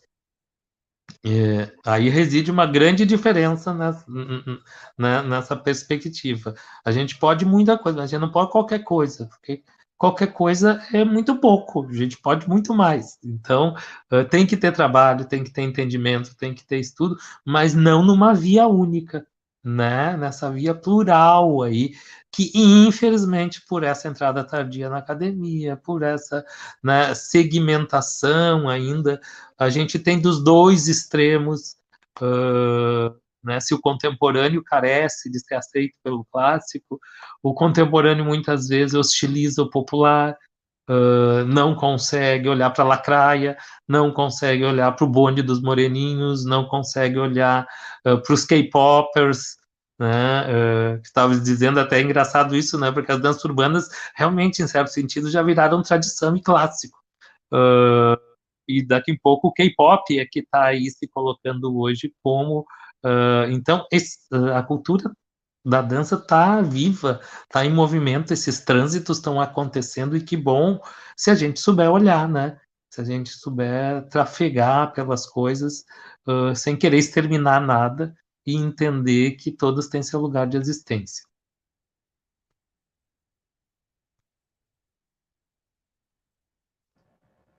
É, só um comentário, né? Ayrton falou muito bem, colocou tudo muito bem, e, e pensando nisso que o Ayrton falou, né, que o problema não é uma dança específica, né, mas a gente ter só uma dança, né, só um tipo de dança para buscar, né, mas essa essa, esse leque de possibilidades para a gente escolher a dança que a gente quer é extremamente importante, assim como o, clássico acaba sendo muito marcado, né, pela técnica, por ser algo rígido, taxado, assim como algo fixo, né, é, eu acho que às vezes é, algumas pessoas usam, pode parecer polêmico, né, mas usam qualquer técnica para expressar o seu modo ortodoxo de ver a vida, né, Uh, uma vez eu ouvi uma pedagoga num evento falando que o problema não é a coisa, é o que a gente faz com a coisa. Porque se a gente for pegar, pegando mais uma vez o exemplo do ballet clássico, que é bem emblemático para isso, é, eu mesmo comecei fazendo aula de ballet clássico e dança, sempre dancei dança contemporânea, mas fazia aula de clássico, por mais que não pareça que esse corpo aqui estudou clássico. É, por uns sete, oito anos eu fazia, fiz aula de clássico. E sempre gostei, acho incrível acho incrível, adorava fazer aula de clássico. Mas às vezes é, é isso, é, o problema não é a coisa, é o que a gente faz com a coisa, né? E como diz né, uma, uma passagem do Foucault, nem tudo é ruim, mas tudo é perigoso. Né? Se tudo é perigoso, sempre temos algo a fazer. E, e só complementando ali que eu acho que a colocação uh, que foi feita ali lá do municipal, que a notícia só chegou anos depois, que ainda se acrescenta isso a questão do não entendimento da dança como um ofício, né, e como uma atividade complementar ou de lazer, né, traduzida muito naquela folclórica frase, né, o que que tu faz? Eu danço. Ah, tá, mas e para e, e como trabalho, o que que tu faz? E para viver, o que que tu faz? porque ainda tem uma dificuldade desse entendimento né, da dança como lugar de saber, da dança como um ofício, da dança como uma profissão uh, devidamente constituída aí, uh, que dificulta também aí, né, muito apavorante quando diz, ah, eu vou fazer dança, ai meu Deus, uh, o que tu vai ser do futuro, né, qual é o teu futuro com isso, e e desculpe, assim, não tá fácil para ninguém, mas assim, tem muita gente se saindo na dança melhor que se tivesse uh, né, com o seu próprio negócio de gastronomia, ou se tivesse uh, numa carreira, uh, num banco, enfim, né, tem, tem muitas profissões hoje aí que não estão garantindo ah, então, assim, mas enfim, antes de qualquer coisa, é de, de cogitar essa possibilidade né, da dança como um trabalho como de qualquer outra área e, e devidamente remunerado. Daí a gente vai entrar em outras searas aí, uh, né, de, de, ainda desse, que, que sim, se é uma profissão, a gente cobra, né? É ela que garante o, o, supermercado, é ela que garante a minha consulta médica, é ela que garante que eu continue me especializando. Uh, então, assim, desculpe, estou misturando, mas é que é um pacote de coisas, né? Uh, que está aí historicamente constituído uh, e, e ainda a gente carece de espaços. Então, por isso, tão importante essa, vou repetir aqui, tão importante essa janela aqui, porque não adianta a gente ficar conversando com a gente mesmo. Eu repito muito isso. Né? É importante a gente estabelecer essas conversas não só com os nossos pares, né? mas entender esse, essa conversa para o mundo. Né? Maravilha, Ayrton. É isso aí. Angélica. Eu estava tava ouvindo que o Ayrton estava falando sobre, sobre seu trabalho, sobre ser remunerado. A primeira coisa que eu pensei foi: faço filosofia. Ah, para que, que serve? Mas passando, passando disso, eu, eu acho até que já ficou clichê falarem sobre isso, mas nesse momento da pandemia, a gente começou a perceber o quanto que, que a arte é necessário, o quanto que os vários tipos de arte são necessários, e, e eu, eu acho que isso vai abrir também um espaço para se levar em consideração muito mais a importância de, de se manifestar fisicamente, a importância da dança mesmo, porque eu tenho visto muitas pessoas falarem sobre isso, que que tem me salvado é acompanhar os vídeos e dançar e, e movimentar meu corpo dentro de casa. Então, talvez a gente esteja com, com um ambiente mais propício para fazer esse debate de o quanto isso é importante em todas as esferas, como saúde, como cultura, e talvez um reconhecimento maior, né?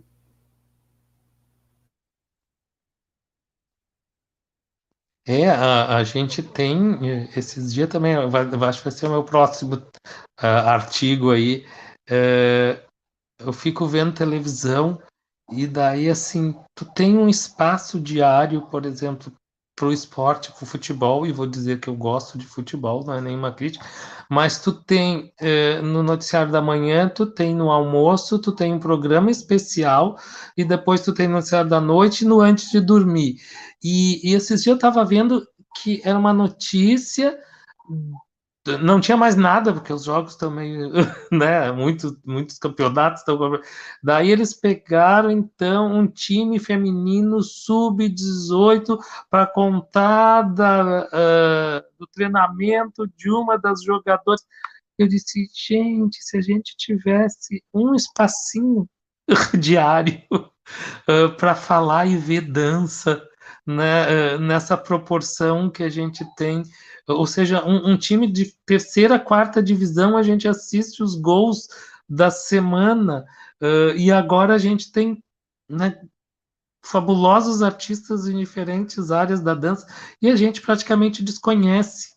Uh, nesse exercício que, que eu fiz ali também, assim, a gente não vê um, uh, não que precise, até acho um, pouco cafona, mas assim, onde é que está o nome de rua de um bailarino? Uh, quando é que a gente pensa em dar uma medalha uh, de distinção? De quanto a gente pensa em batizar uh, como patrono de alguma atividade um bailarino, né? um coreógrafo, uma coreógrafa? Se sabe muito pouco, assim, e daí tem isso também, né? Se desconhece, né? então, assim, a gente precisa ainda colocar todo esse manancial da dança, uh, né, fazer circular tudo isso uh, para que possa gerar diferentes uh, é, diferentes situações aí que possam reverter um pouco essas coisas que já estão consolidadas. É um trabalho né? contínuo, de resistência, um micro trabalho. Esses dias também falava, gente, não importa quantos, né?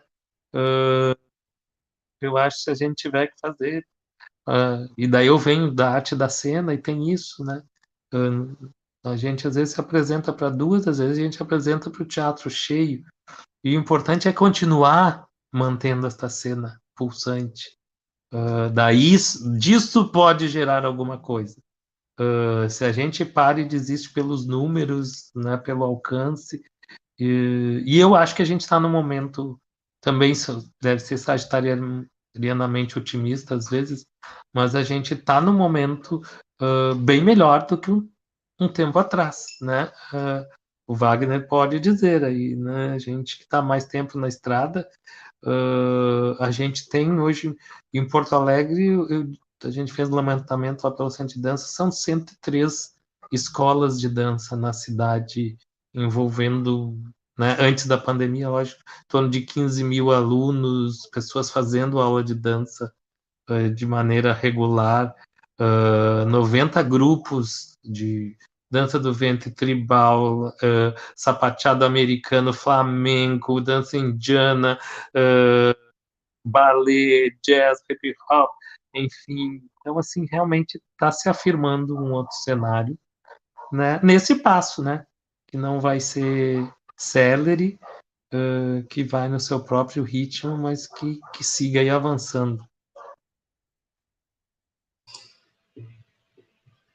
Que siga mesmo. Eu quero botar aqui, tem, um, tem um comentário que o Diego fez, Diego Esteves. E aí depois tem uma pergunta de outra pessoa. Mas o Diego diz: apesar de concordar com o enunciado o corpo que pensa, também me questiono em que medida não acabamos por afirmar uma certa intelectualidade que pretendemos, de certo modo, questionar.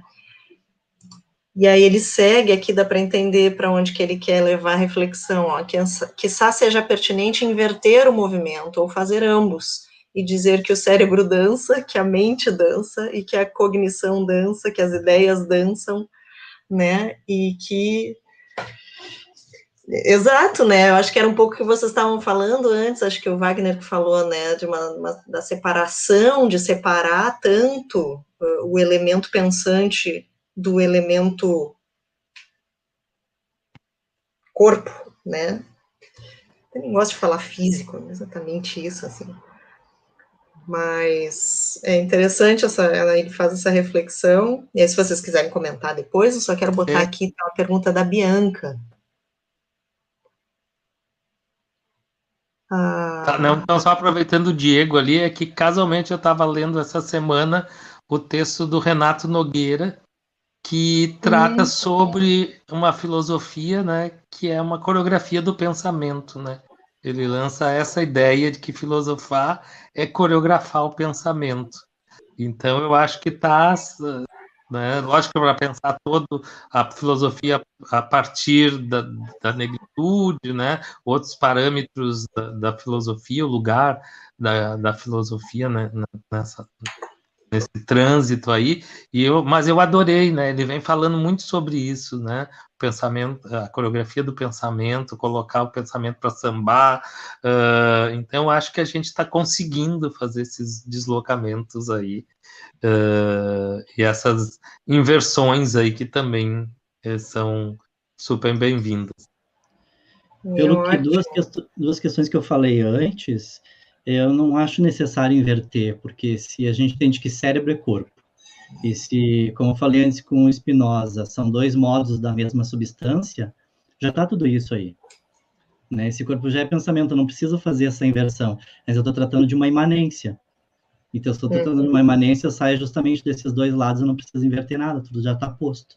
Tudo já está posto em movimento, se eu estou tratando de, de dança, né? É, não estou querendo pular só de um lado para o outro, mas estou querendo mostrar que tudo está compondo o mesmo plano de pensamento. Ótimo. E aí tem uma pergunta aqui da Bianca sobre a necessidade da existência de provas de habilidades específicas em cursos de dança, tanto em graduação quanto em cursos livres e até para crianças, ela pergunta. Será que existe uma diferença entre o papel da escola ou academia de dança e o curso de dança dentro da universidade? Então, são pois duas então, perguntas, na verdade, né? É. A primeira é sobre as provas específicas e depois essa aí. Bianca, então eu acho que toca nesta questão aí de estética e ética que, que, que, que foi lançada. Porque é, é, é, sobre isso, ou seja, curso de graduação precisa de uma probabilidade para formar que tipo de graduando em dança? É o bailarino exímio ou é uma pessoa capaz de pensar a dança, né? E seja para que caminho for.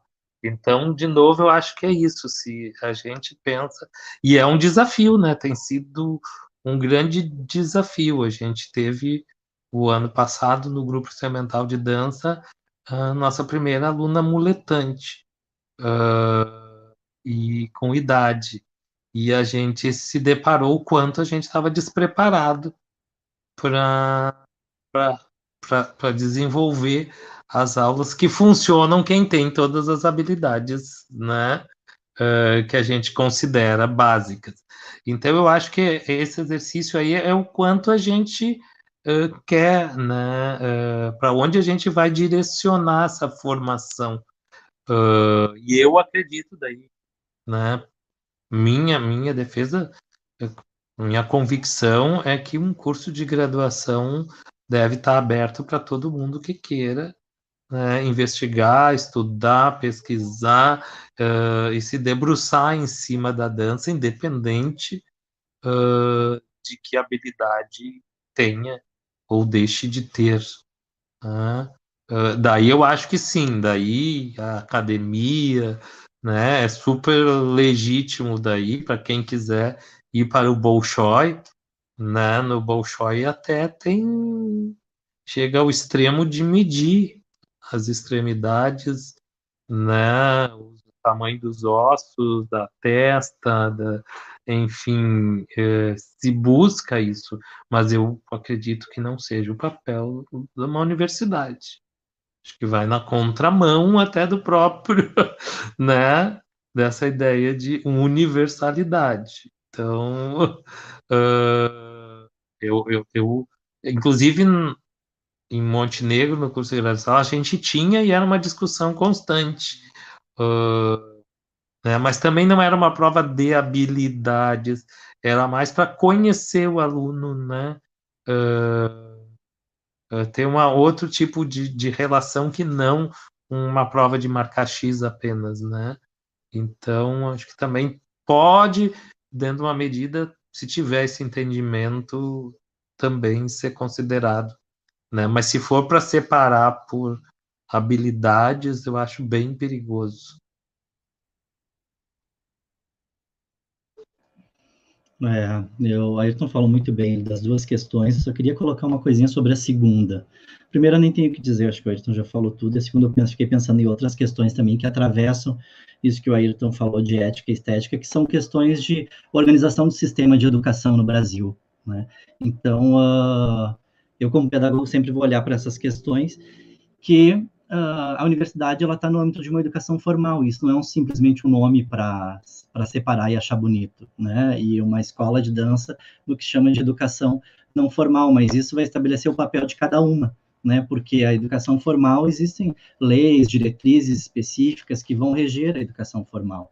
Né, e toda instituição precisa seguir aquilo, e tem currículo, né, tem definições de formação específica para quem atua, os professores no caso, é, se é na academia, é, tem um foco científico, né? E uma escola de dança, uma academia, um estúdio de dança, ele está no de uma educação não formal, normalmente os cursos livres, aulas regulares, que não estão regidas por todas essas, é, por essa legislação e essas diretrizes, mas muitas vezes estão seguindo técnicas específicas, métodos específicos, ou estão criando seus modos de atuar, e isso vai fazer com que se produzam coisas distintas, e aí a gente chega nas questões que a Ayrton traz, né, sobre ética e estética em cada um desses espaços.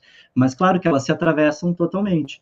Né? Eu vejo quem está na academia hoje, é, muita gente vem desses lugares, dessas escolas de dança, né, desses espaços. E muitas vezes quem está na academia e não passou por acaba indo buscar mais, né? Porque a academia se propõe a dar conta de algumas coisas e muitas vezes esses outros espaços vão atender aquilo que às vezes a academia não está dando conta por diversos motivos. Isso não é ruim, né? É bom porque a gente pode transitar por esses diferentes espaços mesmo quando está na academia. E hoje, como a gente tem na academia, no caso da dança, muitos profissionais que vieram da atuação em dança, e como a Ayrton, que teve muitos anos atuando também, da, vem da, do trabalho em dança para a academia, e hoje a gente tem muitos professores assim, eles têm levado seus projetos para dentro da instituição também, para dentro da universidade, né, possibilitando que uh, essas práticas sejam realizadas também dentro das instituições. Então, além da ética e estética, tem essas questões de organização desses espaços que precisam seguir algumas regras ou legislações, legislações ou não, né?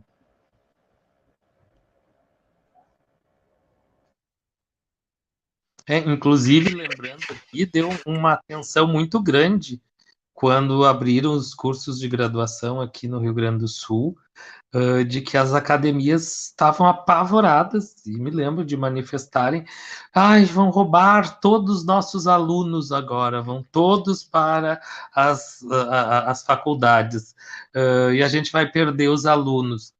Uh, não aconteceu, porque são dois lugares e perspectivas muito distintas, complementares até, uh, não vai entrar numa universidade de dança para se tornar um bailarino especializado em dança do ventre, ou em balé, ou em dança folclórica. Uh, tu vai ter exatamente uma visão mais ampla de tudo, poder pensar filosoficamente, pedagogicamente, uh, entender esse corpo em todas as instâncias que tu não tem quando tu está num treinamento uh, específico, né, para uma uh, uh, execução, interpretação de determinada dança. Então, uma coisa não exclui a outra, né? E muita gente que vai para a universidade sente a necessidade de continuar fazendo aula na escola e na academia. então, eu particularmente vi isso. Eu vi muito mais a afirmação do espaço das escolas do que uma ameaça que era entendida num primeiro momento, né?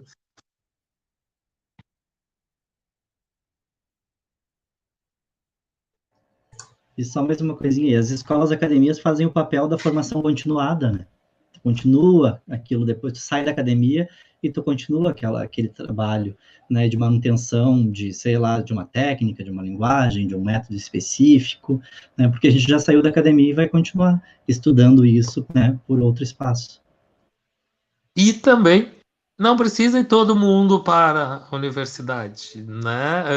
Uh, uh a pessoa precisa saber qual é a sua perspectiva. É muito importante, às vezes, que continue e que tem outros espaços, né? A gente tem hoje aí o grupo mental, o Wagner tem estudo do corpo, então é que bacana também isso, né? Porque a gente também tem que só lembrar isso, mesmo que não tenha uma prova de habilidades, a gente tem uma seleção uh, muitas vezes já excludente, né? Na própria, nas próprias provas do vestibular ou no próprio Enem. Então, uh, te, a gente precisa desse espaço valioso e a gente precisa de outras instâncias que operem também fora necessariamente desse circuito. Uh, então, eu acho que o bacana é isso, quando a gente não tem o só, né?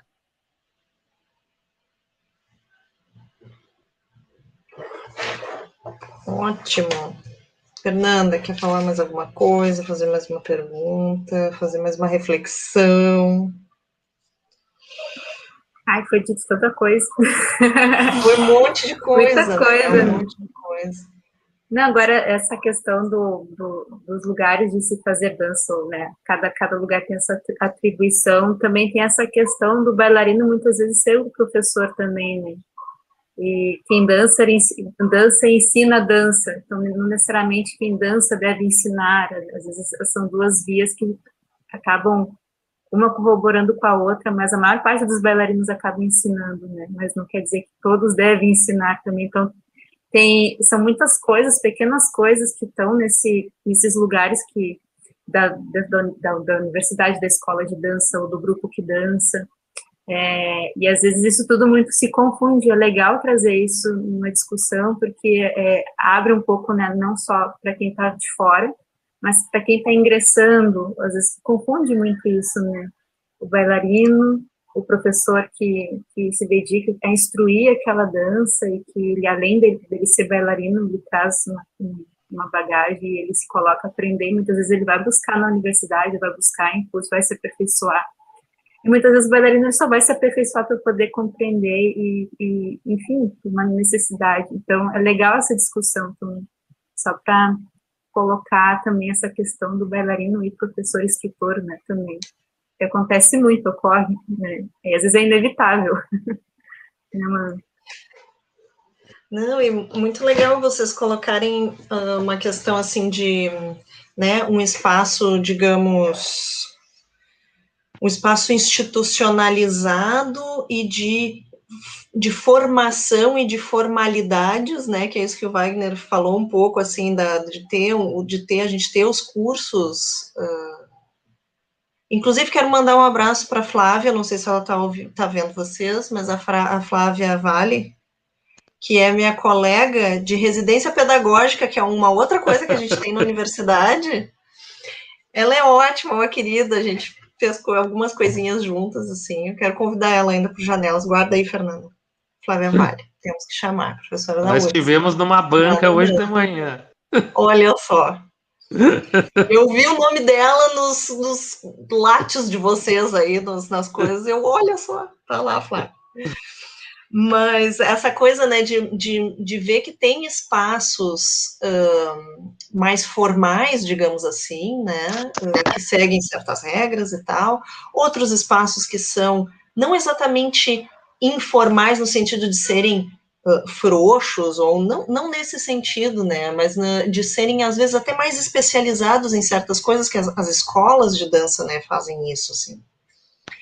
Uh, e eu fico muito me perguntando sobre mais, uma, mais um paralelo que dá para fazer aí com a atividade filosófica, enfim, a relação entre dança e filosofia, mas a atividade da filosofia também, né, como algo que a gente pode fazer de maneira mais, às vezes, mais especializada fora da academia. Tu pode ter reflexões muito agudas sobre um determinado assunto e que tu não vê muito lá na academia, não vê em lugar nenhum, né? Não é formalizado exatamente. E que também a gente pode ter esses espaços diferentes para fazer essas esses experimentos filosóficos diferentes. E assim como alguém que quer, às vezes, se especializar num balé, numa dança qualquer, é, pode procurar uma escola mais específica para isso, né? Ou a gente pode até pensar, a gente pode fazer uh, iniciação científica, mestrado e doutorado num único autor e tal. Por outro lado, tem que ser possível, né? Acho que vocês trazem uma coisa assim, uma, uma dança leiga e laica. E também eu, eu, eu, acho que aqui um pouco Janelas é um, um movimento nessa direção de uma filosofia leiga e laica também, em alguma medida. Uma filosofia que não é por especialista, né? Então, acho que tem, tem um ponto aí muito interessante dos, das perspectivas que vocês trazem, né?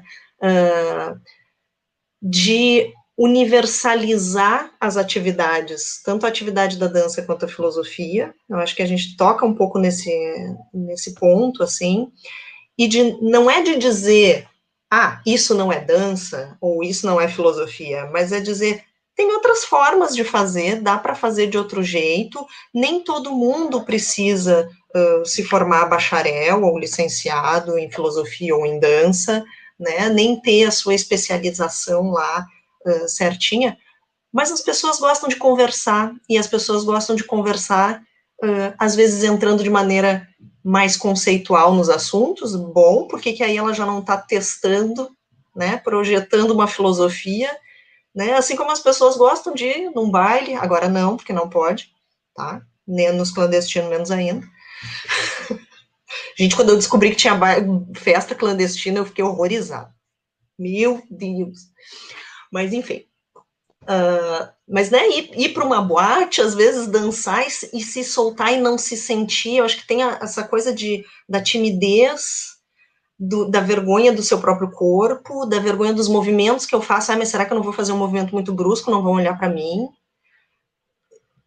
É tão complicado isso, né? Porque mexe muito com a nossa, com a nossa identidade. E mesmo a coisa de a gente conversar, às vezes, assuntos mais profundos ai, eu não tenho, ai, eu não sei falar sobre isso e tal. Não, mas só um pouquinho, a gente não tá, a gente não precisa escrever um paper toda vez que fala sobre um assunto, porque ele é importante, ele é uh, profundo, né? A gente pode ensaiar coisas. Eu acho que eu acho que tem que ter esses espaços para a gente poder uh, testar, se, uh, se experimentar e exper se experimentar experimentar o corpo, o pensamento, o pensamento, pensamento dançante, né? E um corpo pensante, um, um corpo que reflete, que reflete, assim, no sentido de refletir, né? Acho que isso é... é... Bacana, Priscila, tu tocar nisso, porque, uh, como eu disse, a, na caso da dança, demorou para chegar na, na graduação, na pós-graduação, a área da dança. Mas chegou um certo momento em que todo mundo começou a se sentir na obrigação. Não era mais porque tinha uma questão de pesquisa, porque tinha um perfil acadêmico. Uh, virou quase uma regra que tu tinha que fazer a graduação, tu tinha que fazer mestrado, tu tinha que fazer doutorado. Uh, eu fiz mestrado e doutorado, uh, e depois me dei conta da importância de atuar fora. Até ter, cheguei a cogitar a carreira docente na URGS, e, mas daí também depois eu fui pensando da importância de manter esses espaços uh, fora, uh, porque assim ficava pensando nisso. Gente, sabe, são 20 alunos lá por ano que vão estudar a história da dança. Uh, se eu não tiver com o projeto fora, e a gente sabe que a institucionalidade da academia nos consome de tal jeito, né? Uh, eu vou ter que acabar com o projeto lá em que entra a pessoa que tem diploma e a que não tem diploma, mas entra todo mundo que está afim de estudar, de trocar saberes, uh, uh, de investigar. Então, isso é um lugar importante para a gente preservar também.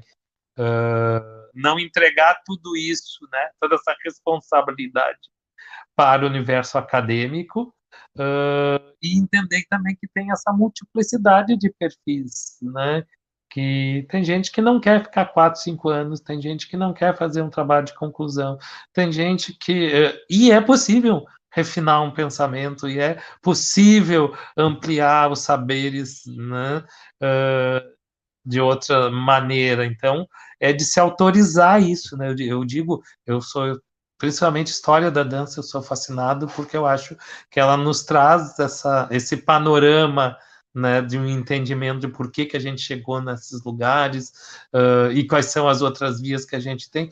Eu digo, gente, ai, ainda sonho que um dia todas as escolas de dança de ventre, de hip hop, uh, de dança de salão vão reservar um tempinho para isso, porque isso é uma transformação uh, efetiva né, que vai se somar aqueles 20, 30 alunos por ano da graduação, mas que não são suficientes. Né? A gente está vendo aqui, nessa nossa breve conversa, né, o universo que tem de ação para para que tudo isso que está incrustado comece a, a, ter outra porosidade. Então, uh, a gente precisa dessa capilaridade, né? Perfeito. Gente, a gente está chegando aí, ó, já. Gente! Uma hora. Ó, passou o tempo. Mas eu queria finalizar só com essa última, última pergunta da Geis. Ela fez ali só esse comentário no final, mas ela fez uma, uma pergunta aqui, ó. Que a gente chegou, né? Vocês chegaram a falar assim.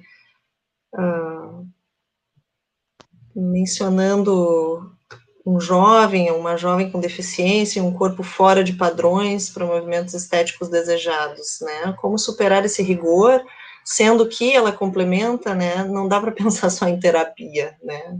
A pessoa pode querer mais do que isso, ainda que talvez não necessariamente também esteja querendo, né? Se profissionalizar ou nada assim. Ah, bacana isso, Priscila, também, porque isso que a gente fala da alteridade aí, de abrir para essa multiplicidade e pluralidade, uh, tem que ter esse cuidado. Eu vejo, às vezes, algumas ciladas nesse sentido que eu acho que a Geisa toca aí, de, ah, então vamos fazer qualquer coisinha. Gente, eu acho isso horroroso, assim, acho pavoroso quando eu vejo isso. Vamos fazer uma espécie de passatempo, né? É, uma como... de passatempo. É, e às vezes não é só para o da pessoa com deficiência, mas às vezes é lá o da periferia. Ah, eles não têm, então vamos dar qualquer dancinha. Uh, uma expressão que a gente ouve. Então. Não, gente, existe O, a, o que interessa é que existe uma potencialidade fantástica no corpo que tem de uma pessoa com deficiência ou no corpo da periferia que dança outra dança que não o balé, né, mas uma dança requebrativa da lacraia, e é esse o desafio que a gente está lançado. É como olhar para essa potência que existe ali e não pensar na fragilidade, na precariedade que via de regra é como a gente olha para aquele corpo. Então, assim, uh, a gente tem exemplo hoje na dança, uma companhia inglesa, Candle Cole, uh, que tinha um bailarino que não tinha, só tinha o tronco, né? Ele não tinha as pernas. E ele fazia a mesma coisa que os demais, assim, dentro da possibilidade dele. Uh, e é, então, assim, é esses desafios. Mas também não precisa colocar esse corpo nesse mesmo lugar. Às vezes tem uma delicadeza, um movimento mínimo, que muitas vezes não é considerado como dança. Como eu disse, eu tive esse projeto com senhoras uh, bem comprometidas, né? elas, uh, elas não tinham já uma corporalidade plena, né, dessa terceira idade matura e ativa que a gente vê em muitos projetos. E mas a gente conseguiu construir no que tinha e não pensando no que faltava. E eu acho que é essa perspectiva da alteridade uh, que nos coloca. E daí dá para fazer, vou usar a expressão da minha avó, dá para fazer misérias com leite moço, assim, né? Uh, se a gente não ficar se atendo ao que falta, e sempre o que a gente tem à disposição.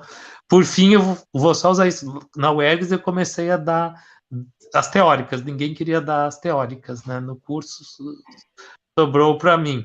E, e, então eu não tinha uma aula prática para o exercício da dança. Eu tinha uma sala cheia de cadeiras. E me lembro que daí na minha primeira disciplina, dança e cultura, eu disse assim, gente, nós vamos fazer um espetáculo, vamos fazer um balé.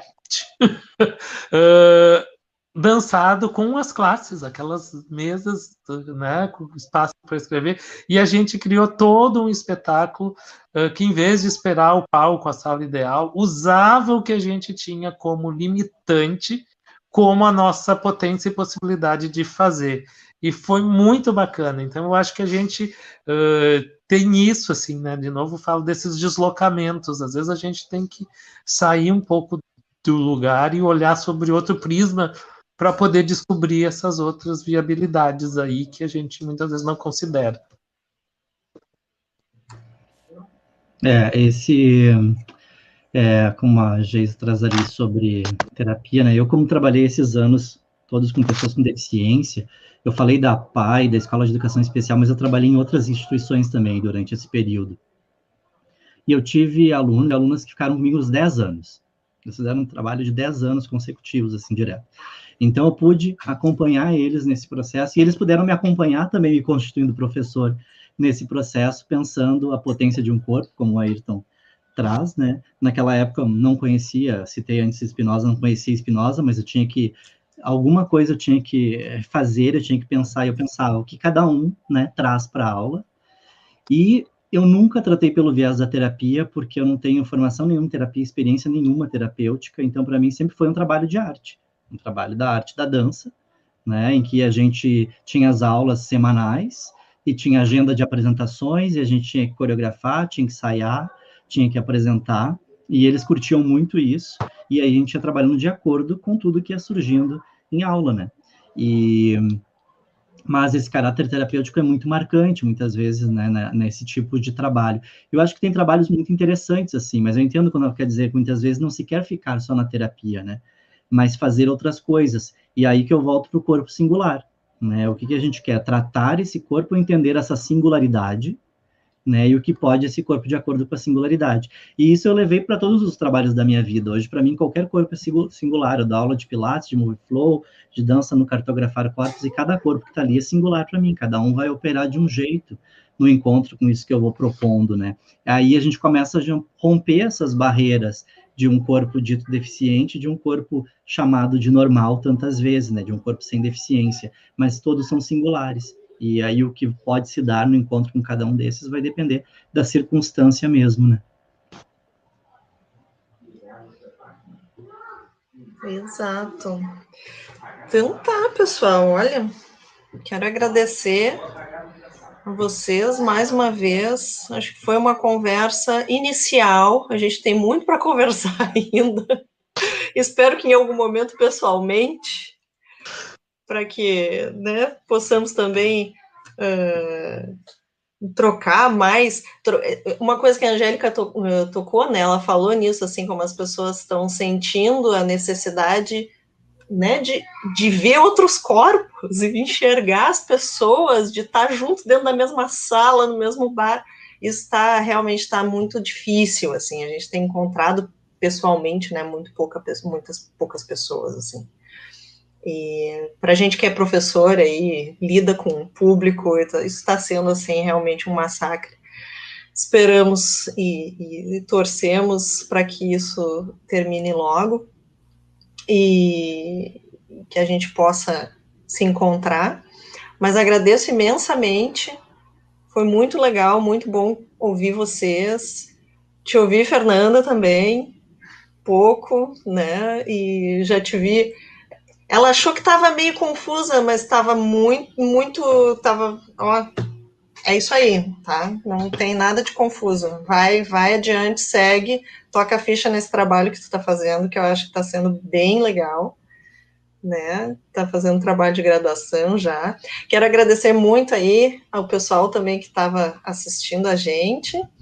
Muitas, muita interação, acho que isso foi muito, muito bacana. É maravilhoso poder poder estar tá trocando assim e, e e, de fato interagir com as pessoas, né? A gente acho que é, é, é sino de professor, talvez, ou de quem gosta de ser professor. Eu não gosto de palestrar, eu gosto de dar aula. Eu gosto quando as pessoas falam junto, quando elas né, interagem. Né? Eu, eu gosto disso. Então, muito obrigada. Se quiserem deixar mais uma, uma palavrinha, até fazer alguma propaganda de algum projeto, algum espetáculo, alguma coisa, fiquem à vontade. Não, é, agradecer, então, eu acho que realmente esse espaço de, de, de diálogo, de troca, uh, é muito importante. Uh, a gente pontuou, acho, aqui, e acho que foi um momento muito especial. Acho que tudo isso que está acontecendo uh, né, no nosso entorno, a gente poder estar tá aqui. e, enfim, faça propaganda aí. Tem, tem tentado manter esse espaço que também, isso às vezes a gente fica reclamando, né? Uh, ah, mas não tem espaço, não circula informação de dança. Uh, fui lá e fiz o blog. Né? Até me disseram que blog era uma coisa ultrapassada em 2019, que não se fazia mais blog, né? Uh, Facebook também, que agora é no Instagram. E no fim, é, é, curioso que essa semana o blog chegou a 10 mil acessos. Uh, e daí tá, não é nada perto da, de, número de seguidores de um influencer. Uh, mas 10 mil pessoas que se interessaram em ler sobre a cena uh, de dança e teatro. Uh, eu disse, gente, tem alguma coisa acontecendo aí. Então, assim, é, foi uma ação modesta, uh, né, fora dos parâmetros, eu não precisei esperar que nenhum uh, grande veículo me convidasse para escrever, ou que uma revista, então, me desse o espaço, a gente pode constituir, né, achar essas brechas, achar como está aqui, né, e, de novo, eu digo de, de, de, de ser contínuo isso, permanente, né, e ao mesmo tempo poroso, aberto, né, a se reformular o tempo todo, porque a gente está o tempo todo né, uh, em em transformação.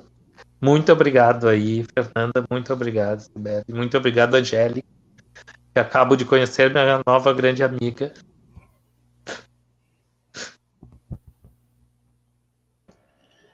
Eu também só quero agradecer.